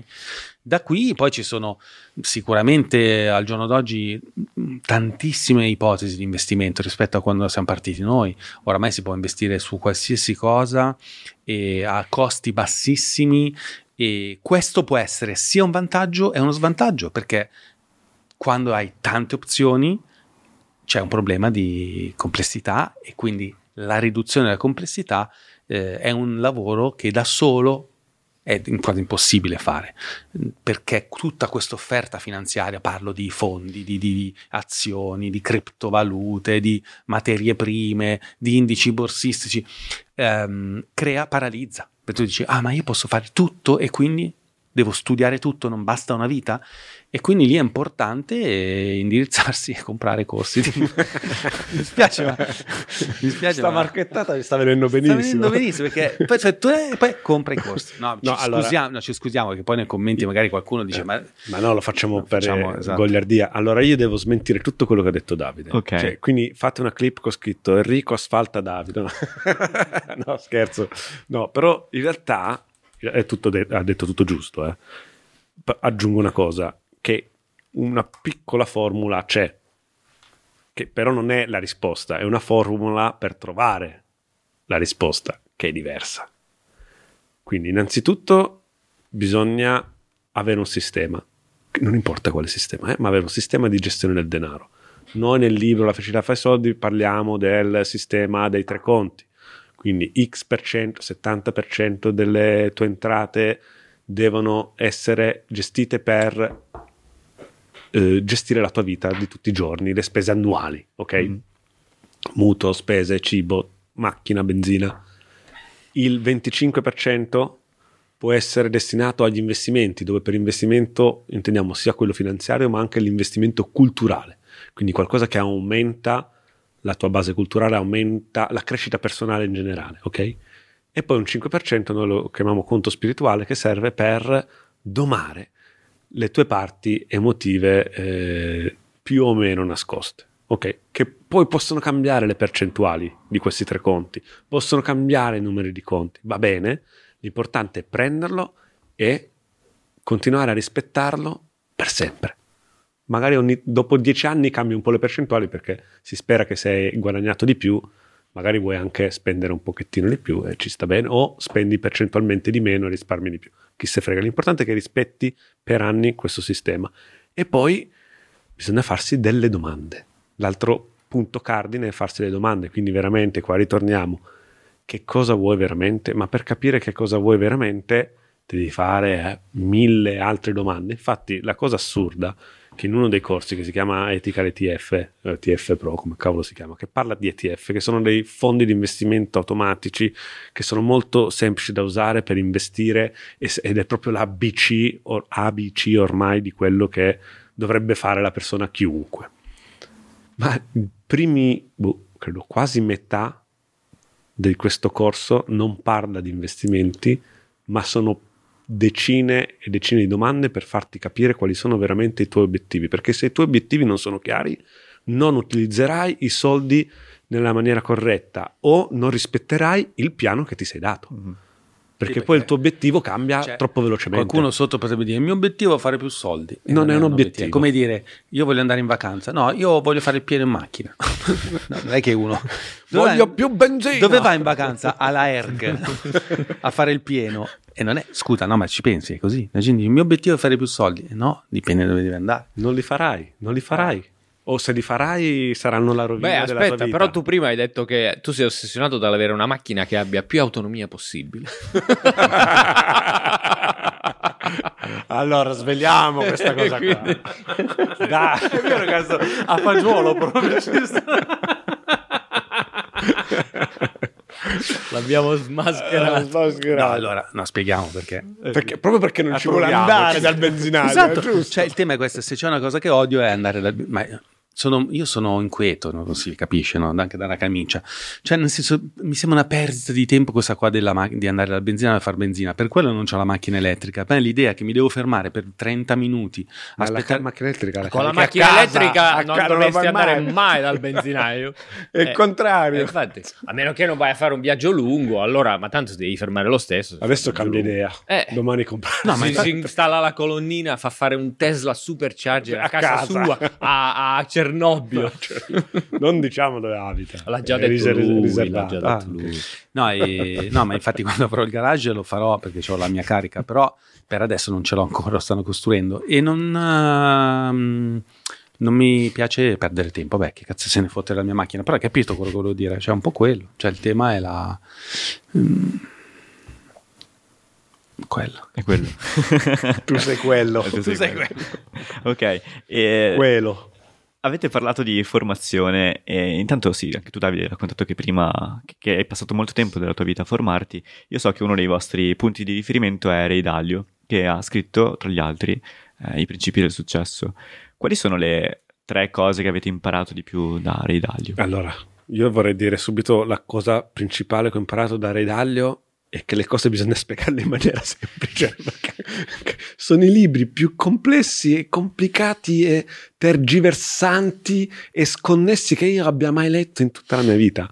È una roba complicatissima. Poi noi siamo appassionati e li leggiamo, cerco di capire perché dico, so che è un genio. Quindi, e quindi la prima cosa che ho imparato è detto io non voglio scrivere così. Sì, è bizantino, è bizantino. È bizantino. È, sai che Beh, si dice se, bizantino. Sì, io l'ho letto in inglese, devo dire, quindi e non credo che in italiano migliorino. Cioè, no, poi sono lunghi, bizantini, tutto giusto però quello che dice. Eh? Sì, tutto giusto. Però effettivamente magari siamo abituati noi ad avere delle modalità comunicative diverse, più a slogan. Lui non fa molti slogan ed è un viaggio proprio, forse è una meditazione in sé leggere il suo libro. Esatto, però ecco, e questa è la seconda cosa che volevo dire, però questa complessità che noi siamo abituati ad evitare è proprio quella complessità di quei libri molto densi. Adesso lui non è solo denso, è veramente secondo me un po' sconnesso, però ti obbliga a fermarti e meditare su quello che hai letto, cercarlo di capire veramente. E nella formazione, nella comunicazione sui social, su YouTube, ovunque ormai manca questa parte qua della vita, cioè di fermarsi e dire ok, è una cosa difficile, io mi devo fermare e cercare di capire seriamente, che è un bellissimo allenamento, è stimolante e ti fa crescere molto di più. Leggere un libro complesso dove ti fermi ti fa crescere molto di più che leggere cento libri semplici. O, o che scrollare centomila. O scrollare centomila allora, TikTok. Ho preso appunti. Il bello di essere in due che mentre uno risponde io posso... No, cioè, perché non avrei mai fatto in tempo... E non rispondo. Abbiamo ancora detto le tre cose. Esatto, eh, no, le, dico io, le dico io. Facile, ce l'ho. Dov'è il bottone del, del quiz qua? Allora, prima, diversificazione. Ray Dalio è diciamo, il famoso per essere uno che ti dice come si fa a predire cosa ti farà guadagnare nel futuro, quindi quali saranno le aziende, i settori, i mercati che funzioneranno nei prossimi anni. Sai come si fa? Non, cercando di non indovinarlo, investendo su tutto, diversificando, perché ci sarà sicuramente eh, qualcosa che salirà e qualcosa che scenderà, ma in genere tutto sale. Qualcosa sale di più in un periodo, qualcosa sale di più nell'altra. Vince sempre nel lungo periodo non chi scommette su un cavallo, ma chi scommette su più cavalli, magari sapendoli organizzare bene questi portafogli di investimento, in maniera tale che eh, ottimizzi tutte le risorse. Quindi quello è, è interessante, perché è scardina un bias che hanno tutti quando vengono a fare investimenti. Ah, devi sapere le imbeccate giuste, devi sapere prima degli altri, devi entrare prima che un trend è uscito, eh, devi studiare tantissimo. È vero, ma esistono vari livelli di appro- per approcciarsi ai mercati finanziari, che possono essere quelli del super mega pro. L'avete visto il serial Billions, no? Cioè lì è vero, ci sono dei fondi di investimento che hanno delle persone che vanno quasi a spiare all'interno dell'azienda per sapere come stanno lavorando quelle aziende, che tipo di progetti hanno per investire prima degli altri. Certo, quello è il livello eh, C I A, cioè il livello servizi segreti. E poi c'è un livello che è quello delle persone normali, che secondo me si sposa bene con la filosofia di Ray Dalio, cioè nel saper bilanciare bene il nostro investimento in modo tale che sia, come lo chiama lui, all weather, cioè che vada bene per tutti i tempi. Non so se all weather, proprio all weather, ma diciamo che a un aggiornamento annuale può essere più che sufficiente di questi investimenti. Una, una seconda cosa che abbiamo imparato da Ray Dalio, sbagliato, che lui ha imparato da noi, no scherzo, perché l'abbiamo scoperto dopo, è la meditazione. Quindi diversificazione, meditazione. Meditazione perché? Perché Ray Dalio ha detto, dopo quaranta anni che meditava, ha confessato che la meditazione è lo strumento più importante che lui ha avuto per poter fare le performance che ha avuto sui mercati finanziari. Allora, non l'abbiamo detto, ma Ray Dalio è il trader più performante della storia dell'umanità. Non Fondatore è... di Bridgewater. Esatto, che è un fondo di investimento. Non è Warren Buffett, perché Warren Buffett non è un trader. Warren Buffett è uno che acquista e sta fermo, più possibile. Cioè, acquista delle azioni, delle partecipazioni anche enormi, adesso, poi è iniziato magari con quantitativi più piccoli, e sta fermo, quindi è un trader, di, un, tra- un investitore di posizione. Invece Ray Dalio è uno speculatore rapido, cioè entra e esce nell'arco di pochi giorni, settimane, barra mesi, ma mai anni, quasi mai anni. Come ha fatto a fare quelle performance? Lui dice l'ingrediente numero uno è la meditazione trascendentale. Per decenni non ha avuto il coraggio di dirlo, perché nei decenni scorsi chi parlava di meditazione mi ha preso come un po' un invasato, uno che faceva parte di una setta, uno anche spostato, uno un po' strano, eh, mentre invece adesso è diventato normale, anche grazie al fatto che persone come Ray Dalio hanno detto che praticavano la meditazione, cioè tutti i giorni, per due volte al giorno. Lui proprio lo descrive così: io sono sulla scrivania, sto guardando i mercati finanziari, ruoto la sedia, come sto facendo io in questo momento, di centottanta gradi, chiudo gli occhi e medito per venti minuti. Ritorno e tutto è più semplice, tutto è più chiaro, tutto è più affrontabile. Eh, la meditazione, quindi, importantissima. E imparata, non l'abbiamo imparata a Ray Dalio, perché noi già meditavamo prima, però è stata una bella sorpresa scoprire che anche lui la praticava. Terzo, la stessa, per la stessa, caso. La stessa. Terzo, allora, secondo me, uno interessante, io metto i valori, perché nel Principles, cioè lui eh, spiega che l'azienda deve essere proprio controllata, gestita attraverso dei valori condivisi. Questo oramai è diventato un mantra per tutte le aziende di successo. E anche qua ha pubblicato il libro dopo il...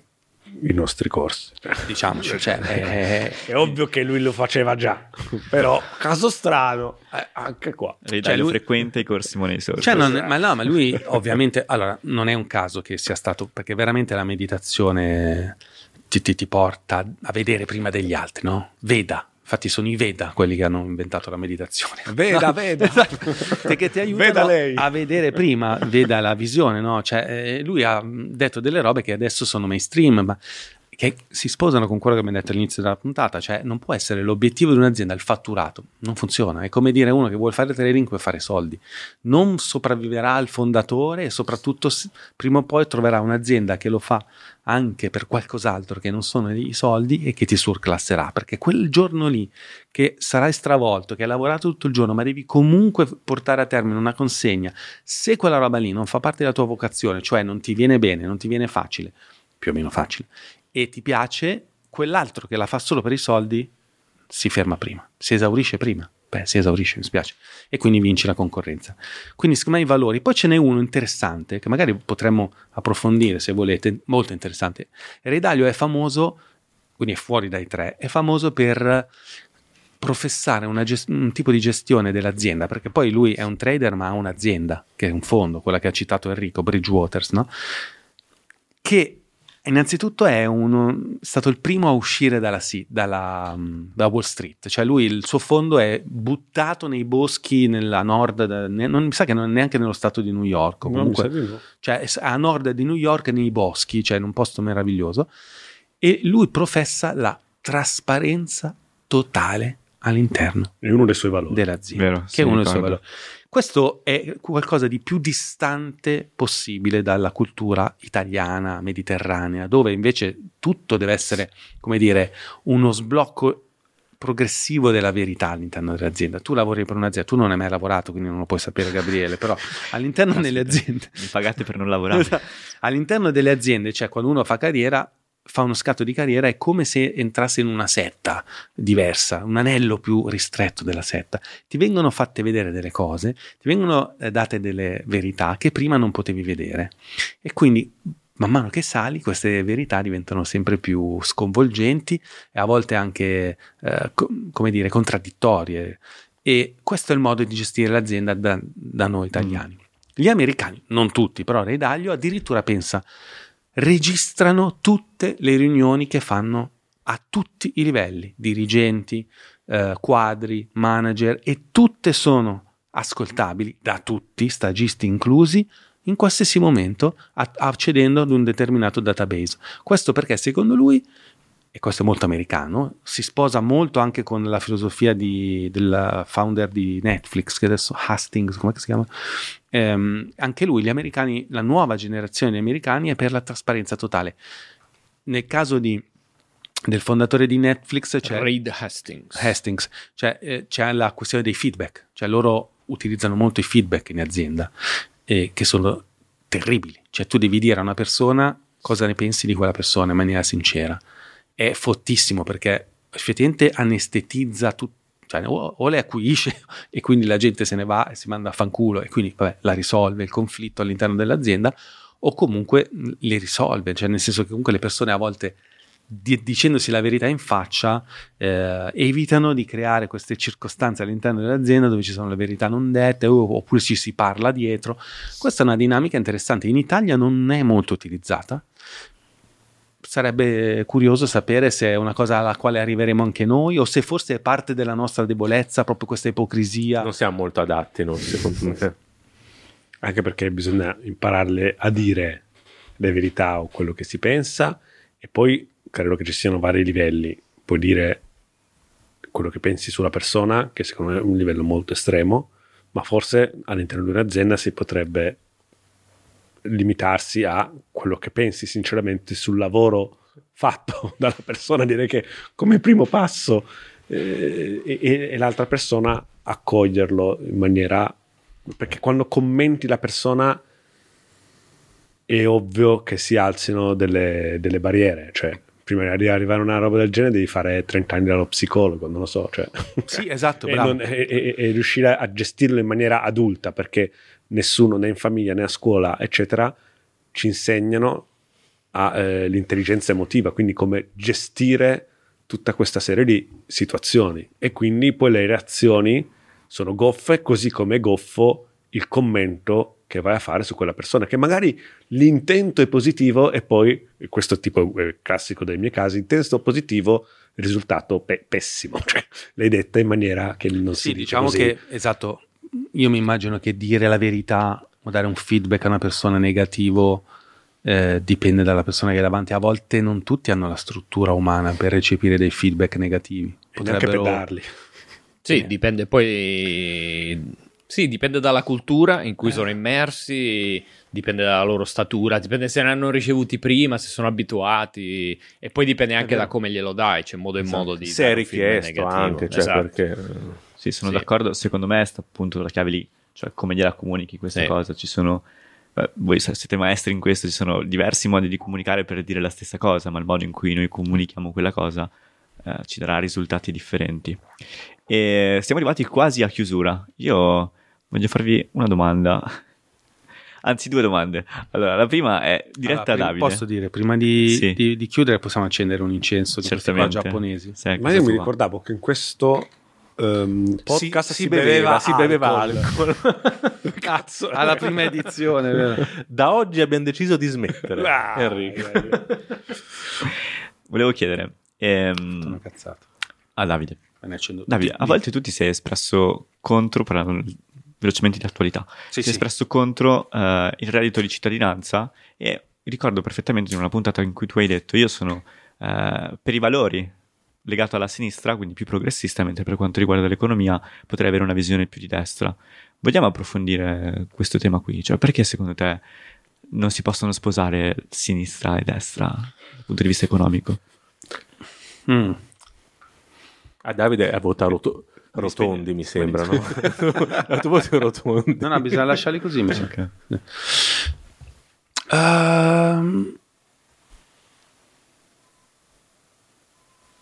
non, uh, non sono l'unico che la pensa così, che si ritrova smarrito nell'offerta politica contemporanea. Credo che sia, come dire, un sentimento diffuso, tant'è che se guardiamo le percentuali di Astin- astensione, astinenza era la puntata precedente, di astensione ovunque oramai eh, sia diffusa questa cosa. Trovo che appunto siano finite queste scatole in cui si includevano eh, i partiti e la destra, la sinistra, le, non c'è più quella cosa lì, eh, vecchia e... Eh, sarebbe giunto il momento che si uscisse da quel paradigma lì, anche perché noi ne siamo l'esempio totale, ma anche un sacco di persone che seguono il nostro podcast hanno una visione che non, non è assimilabile né alla sinistra né alla destra, perché magari a seconda delle tematiche uno può essere d'accordo con uno o a seconda delle tematiche con l'altro. E, ma poi questo succede anche tanto negli Stati Uniti adesso, cioè abbiamo noi col, col Pucca, eh, tutti quanti seguiamo dei, dei, degli intellettuali, dei podcaster che hanno per esempio una visione radicale per quanto riguarda, libertaria per quanto riguarda, che ne so, la, la sfera sessuale, la sfera della, delle, dell'utilizzo di sostanze naturali o più o meno naturali psicotrope, eh, che però hanno una visione ultraliberista della società, o ad esempio che non credono nella eh, possibilità che le persone possano essere libere di campeggiare per strada perché eh, è giusto così, che debbano avere un tetto e dobbiamo... So- no, cioè ci sono... Cioè non penso di essere l'unico che ha questa visione. In Italia, ecco, ci sta... Non so se vogliamo, non, lo, non voglio parlare di questo tema, però l'ultimo omicidio che c'è stato della ragazza eh, che è stata assassinata l'altro giorno, non so, ero proprio curioso di vedere se saremmo arrivati a dividerci anche su quello dal punto di vista politico, e eh, mi sembra di vedere, non so se voi la state seguendo, la... la dinamica mediatica, però si è passati da uno sgomento totale iniziale a gradualmente giorno dopo giorno iniziano a definirsi i vari schieramenti, no? Dove chi dice che la sorella ha fatto quel discorso ultra femminista, e quindi in qualche modo, l'ho sentito ieri, addirittura quasi uno spot per il movimento femminista, gender fluid, eccetera, contro il patriarcato. E invece eh, dall'altra parte chi dice: ah no, io non mi, sono, in quanto uomo non mi sento colpevole eh, di quello che è successo, non è vero che tutti gli uomini sono... Non so come dire, quella dinamica di separazione ehm, è il male. Tanto, dia- come mi ha insegnato Giovanni, diavolo significa proprio dividere, no? E secondo me sta lì la differenza tra chi deve sempre schierarsi e dire: no, io... se quella dice una cosa femminista, no, le femministe non sono, la realtà non, non è mai, no, soprattutto l'assolutizzazione, esatto. Cioè la realtà è sfumata, è sfumata è... ed è ambigua, sempre ambigua e sempre ambivalente, quindi mh, forse non esisterà mai un partito che possa avere eh, perché non vincerebbe mai le elezioni, perché io su tutto sono osservo la realtà e gli do una lettura sempre doppia. Ne parliamo ogni tanto, anche qua, l'aborto, su tutto, l'alimentazione, non ho le idee chiare, niente, cioè non...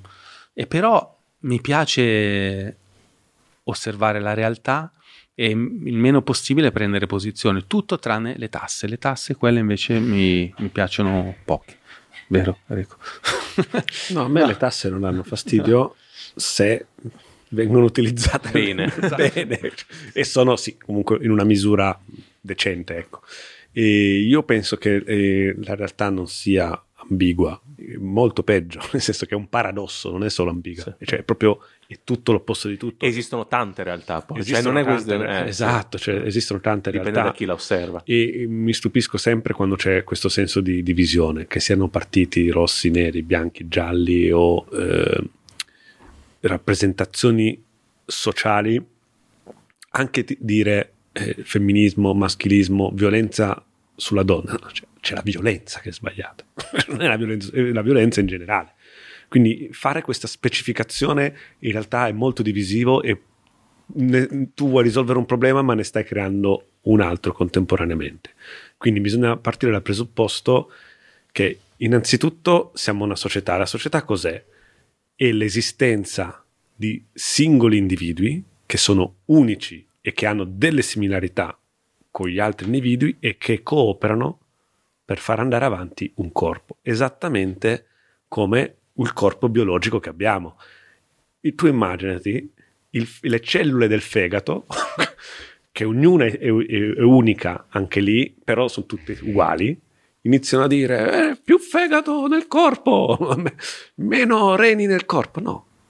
Tu sii te stesso e collabora con tutti gli altri elementi che sono diversi, ma vanno nella stessa direzione. Cioè, quindi qua di nuovo, secondo me, rientra il discorso di direzione.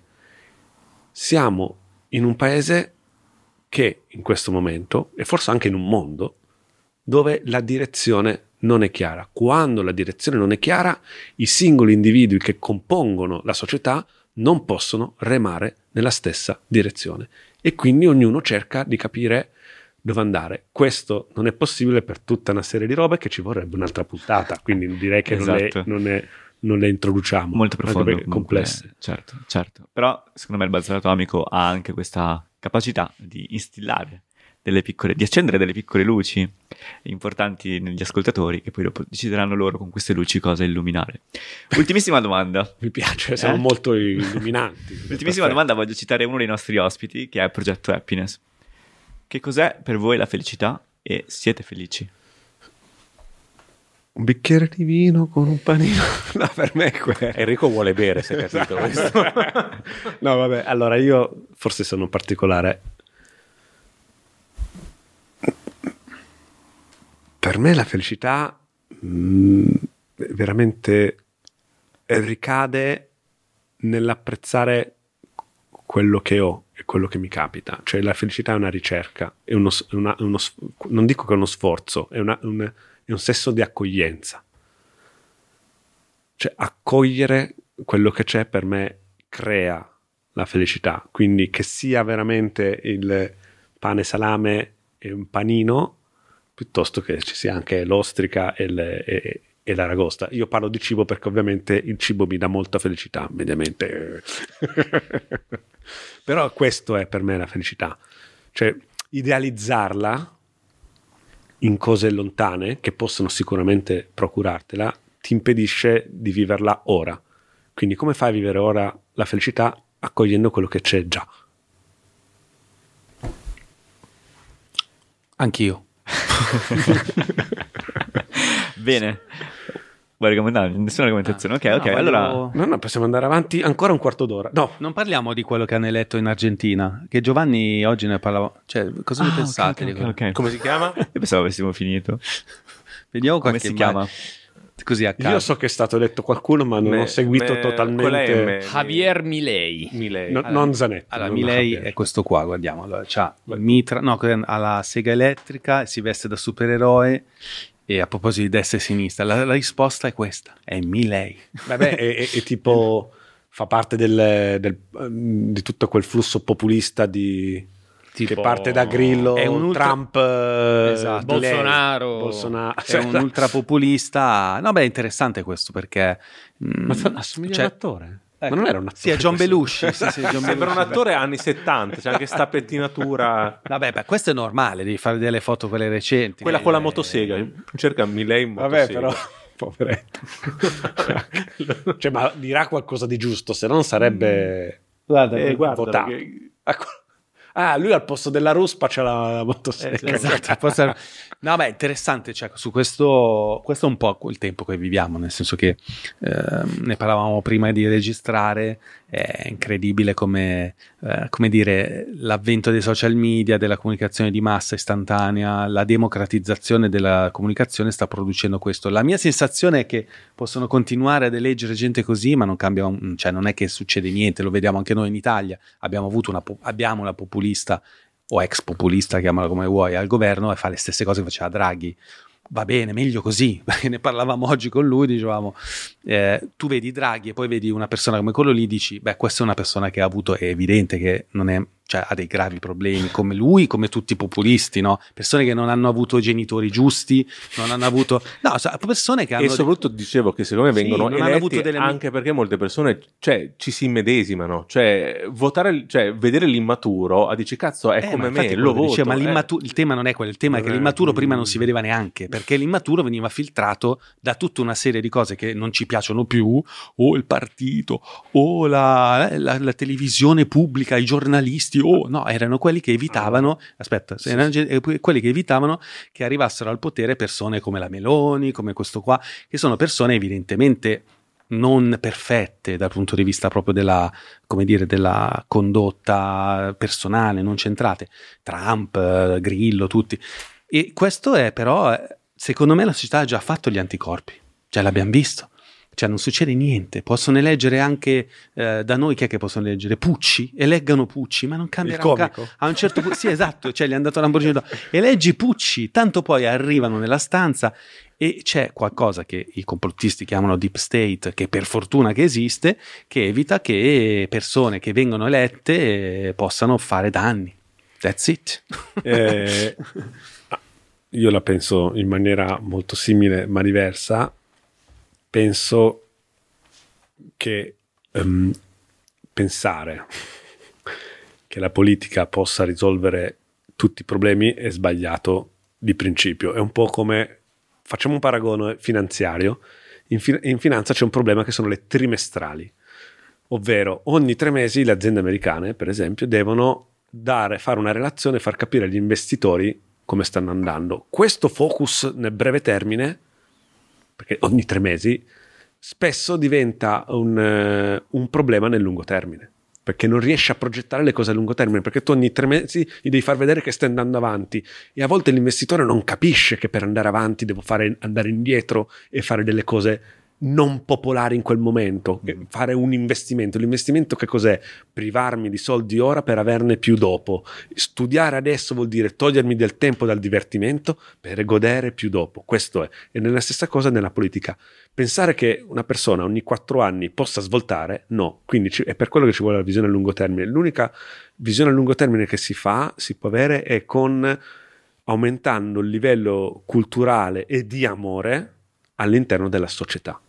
Allora così piano piano ci saranno politici migliori e guide migliori, però lo sforzo che dobbiamo fare prima di andare a votare è cambiare e fare un passo noi nella direzione che secondo noi è quella giusta, quindi fare un passo noi nel cercare, perché vincono questi politici? Perché raccontano le cose semplici, uno vota e fa le cose che capisce, se non le capisce non le fa, è per quello che prima dicevo, Ray Dalio è complesso, però se riesce a capire la complessità poi il mondo migliora, quindi la stessa cosa qua, dobbiamo anche riabituare le persone a parlare in maniera complicata, sì. Se tu, tu che sei un appassionato di film, più di me, molto, io non sono appassionato di film, molto semplice, e, e di televisione, cioè quanto era bello il linguaggio e complesso il linguaggio degli anni sessanta o degli anni cioè, precedenti, cioè la gente in TV usava delle parole forbite, delle sfumature pazzesche, ci sono giornalisti che sono diventati famosi perché hanno inventato parole, parlo di, di Gianni Brera, che ha insegnato alle persone, al popolo, a usare dei vocaboli forbiti. Mo' ci siamo disinvoluti, però qualcuno tra l'altro dentro questo podcast l'ha detto, cioè l'utilizzo delle parole è importante per descrivere il mondo. È in diminuzione, è in diminuzione. L'italiano sta perdendo tante parole. Eh, meno ne abbiamo, meno possiamo descrivere la complessità, e la complessità è bellezza, perché quando tu vai dentro una cazzo di foresta non è bella perché è semplice, è bella perché è composta da tante cose. Quindi secondo me lo sforzo che dobbiamo fare e ognuno di noi è dire, cazzo, io devo fare una cosa leggermente più complessa di ieri. Io oggi devo amare leggermente un po' di più me stesso, che okay, sarebbe già una bella partenza, e il mio vicino, e il mio collega, e il mio capo, anche se stronzo. Ah, comunque c'è stato il partito dell'amore di Cicciolina, eh? Cioè... e mi sembra strano che non abbia vinto Cicciolina, cioè, ma come non potrebbe... Ok, l'altro giorno Elon Musk, non so se hai visto da...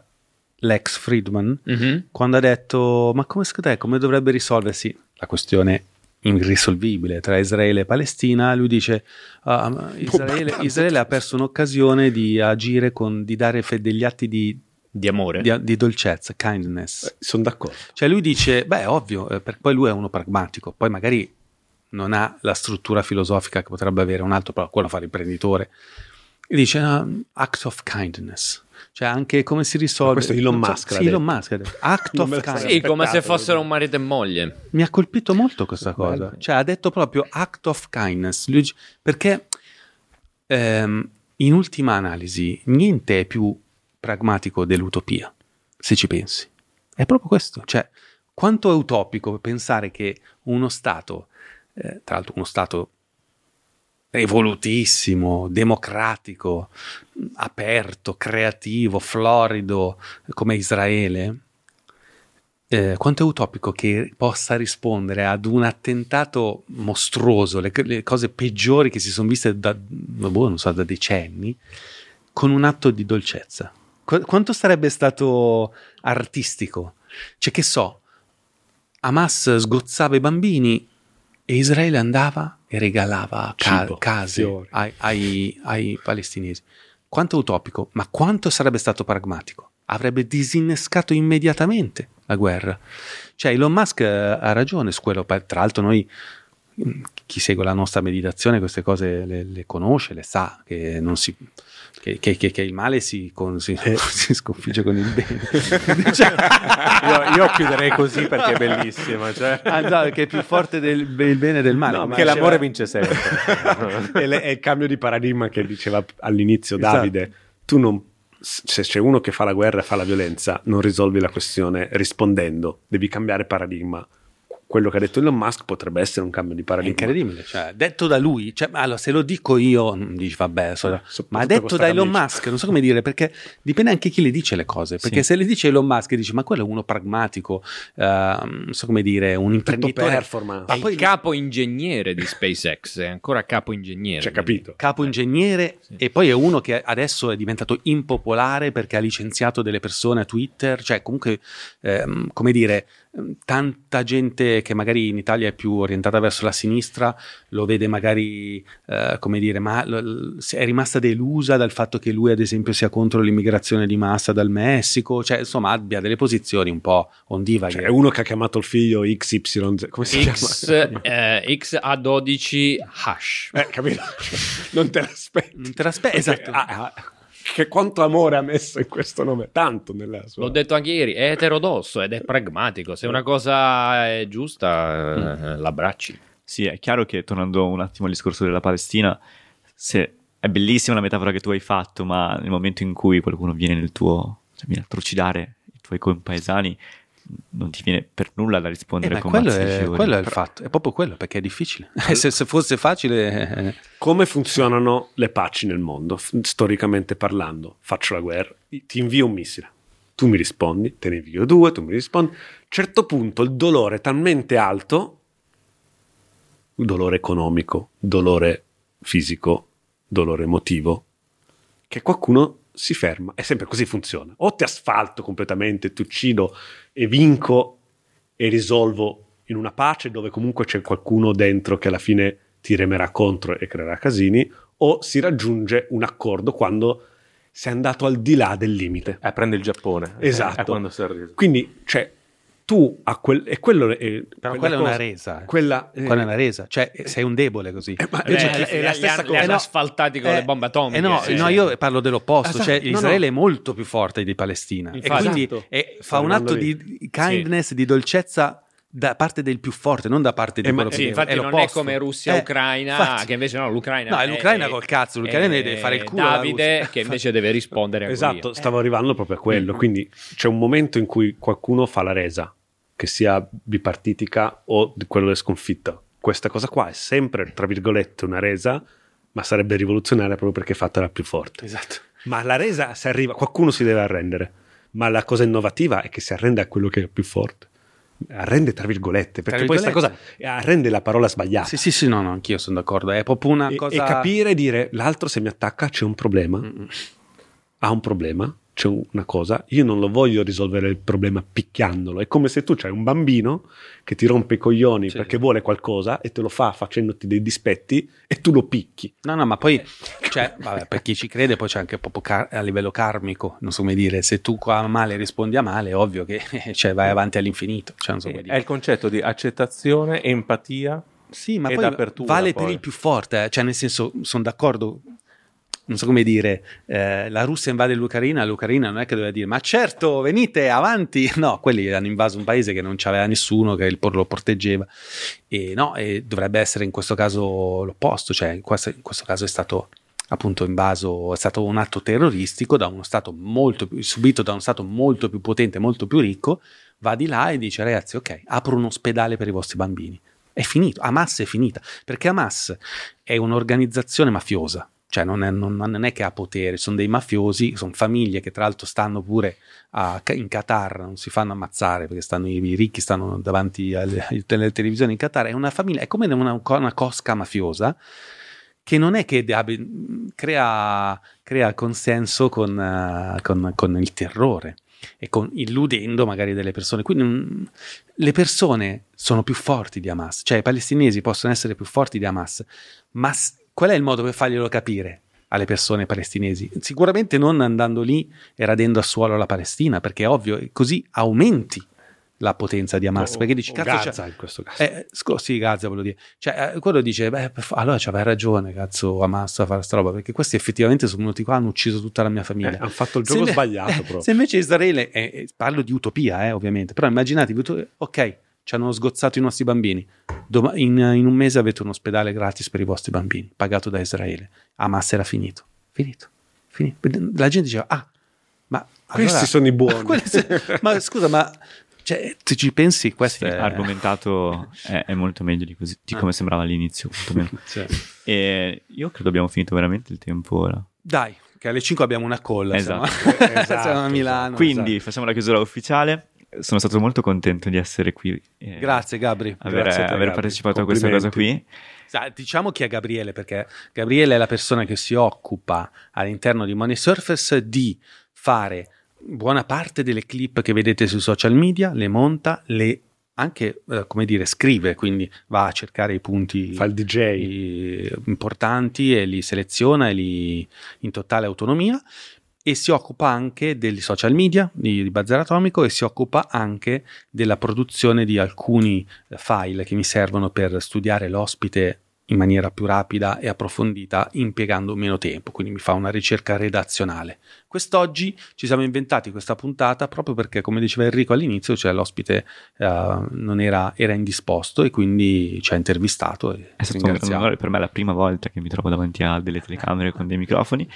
Fantastico, se qualcuno volesse ritrovarvi come può fare, dove vi può contattare? Moneysurfers punto com, Moneysurfers su Instagram, seguiteci su Instagram e ovunque, siamo ovunque. E l'Instagram personale? Ah, l'Instagram personale Davide F. Sada, che sono sempre disposto a rispondere a chiunque. E Chiocciola, io non lo so, il mio, credo che sia Enrico Garzotto. Sì, sempre. E poi abbiamo anche degli uffici, veniteci a trovare a Moneysurfers S A G L a Chiasso, cinquecento metri dopo la frontiera con la Svizzera, in via, via San Gottardo quattordici, quattordici, dietro la chiesa, perché solo lì potevamo stare, esatto. O in piazza Gaio Lenti a Milano, eh, Spaces, Torre B, piano sesto, e poi, cioè, quindi, e poi chiedete. E poi chiedete.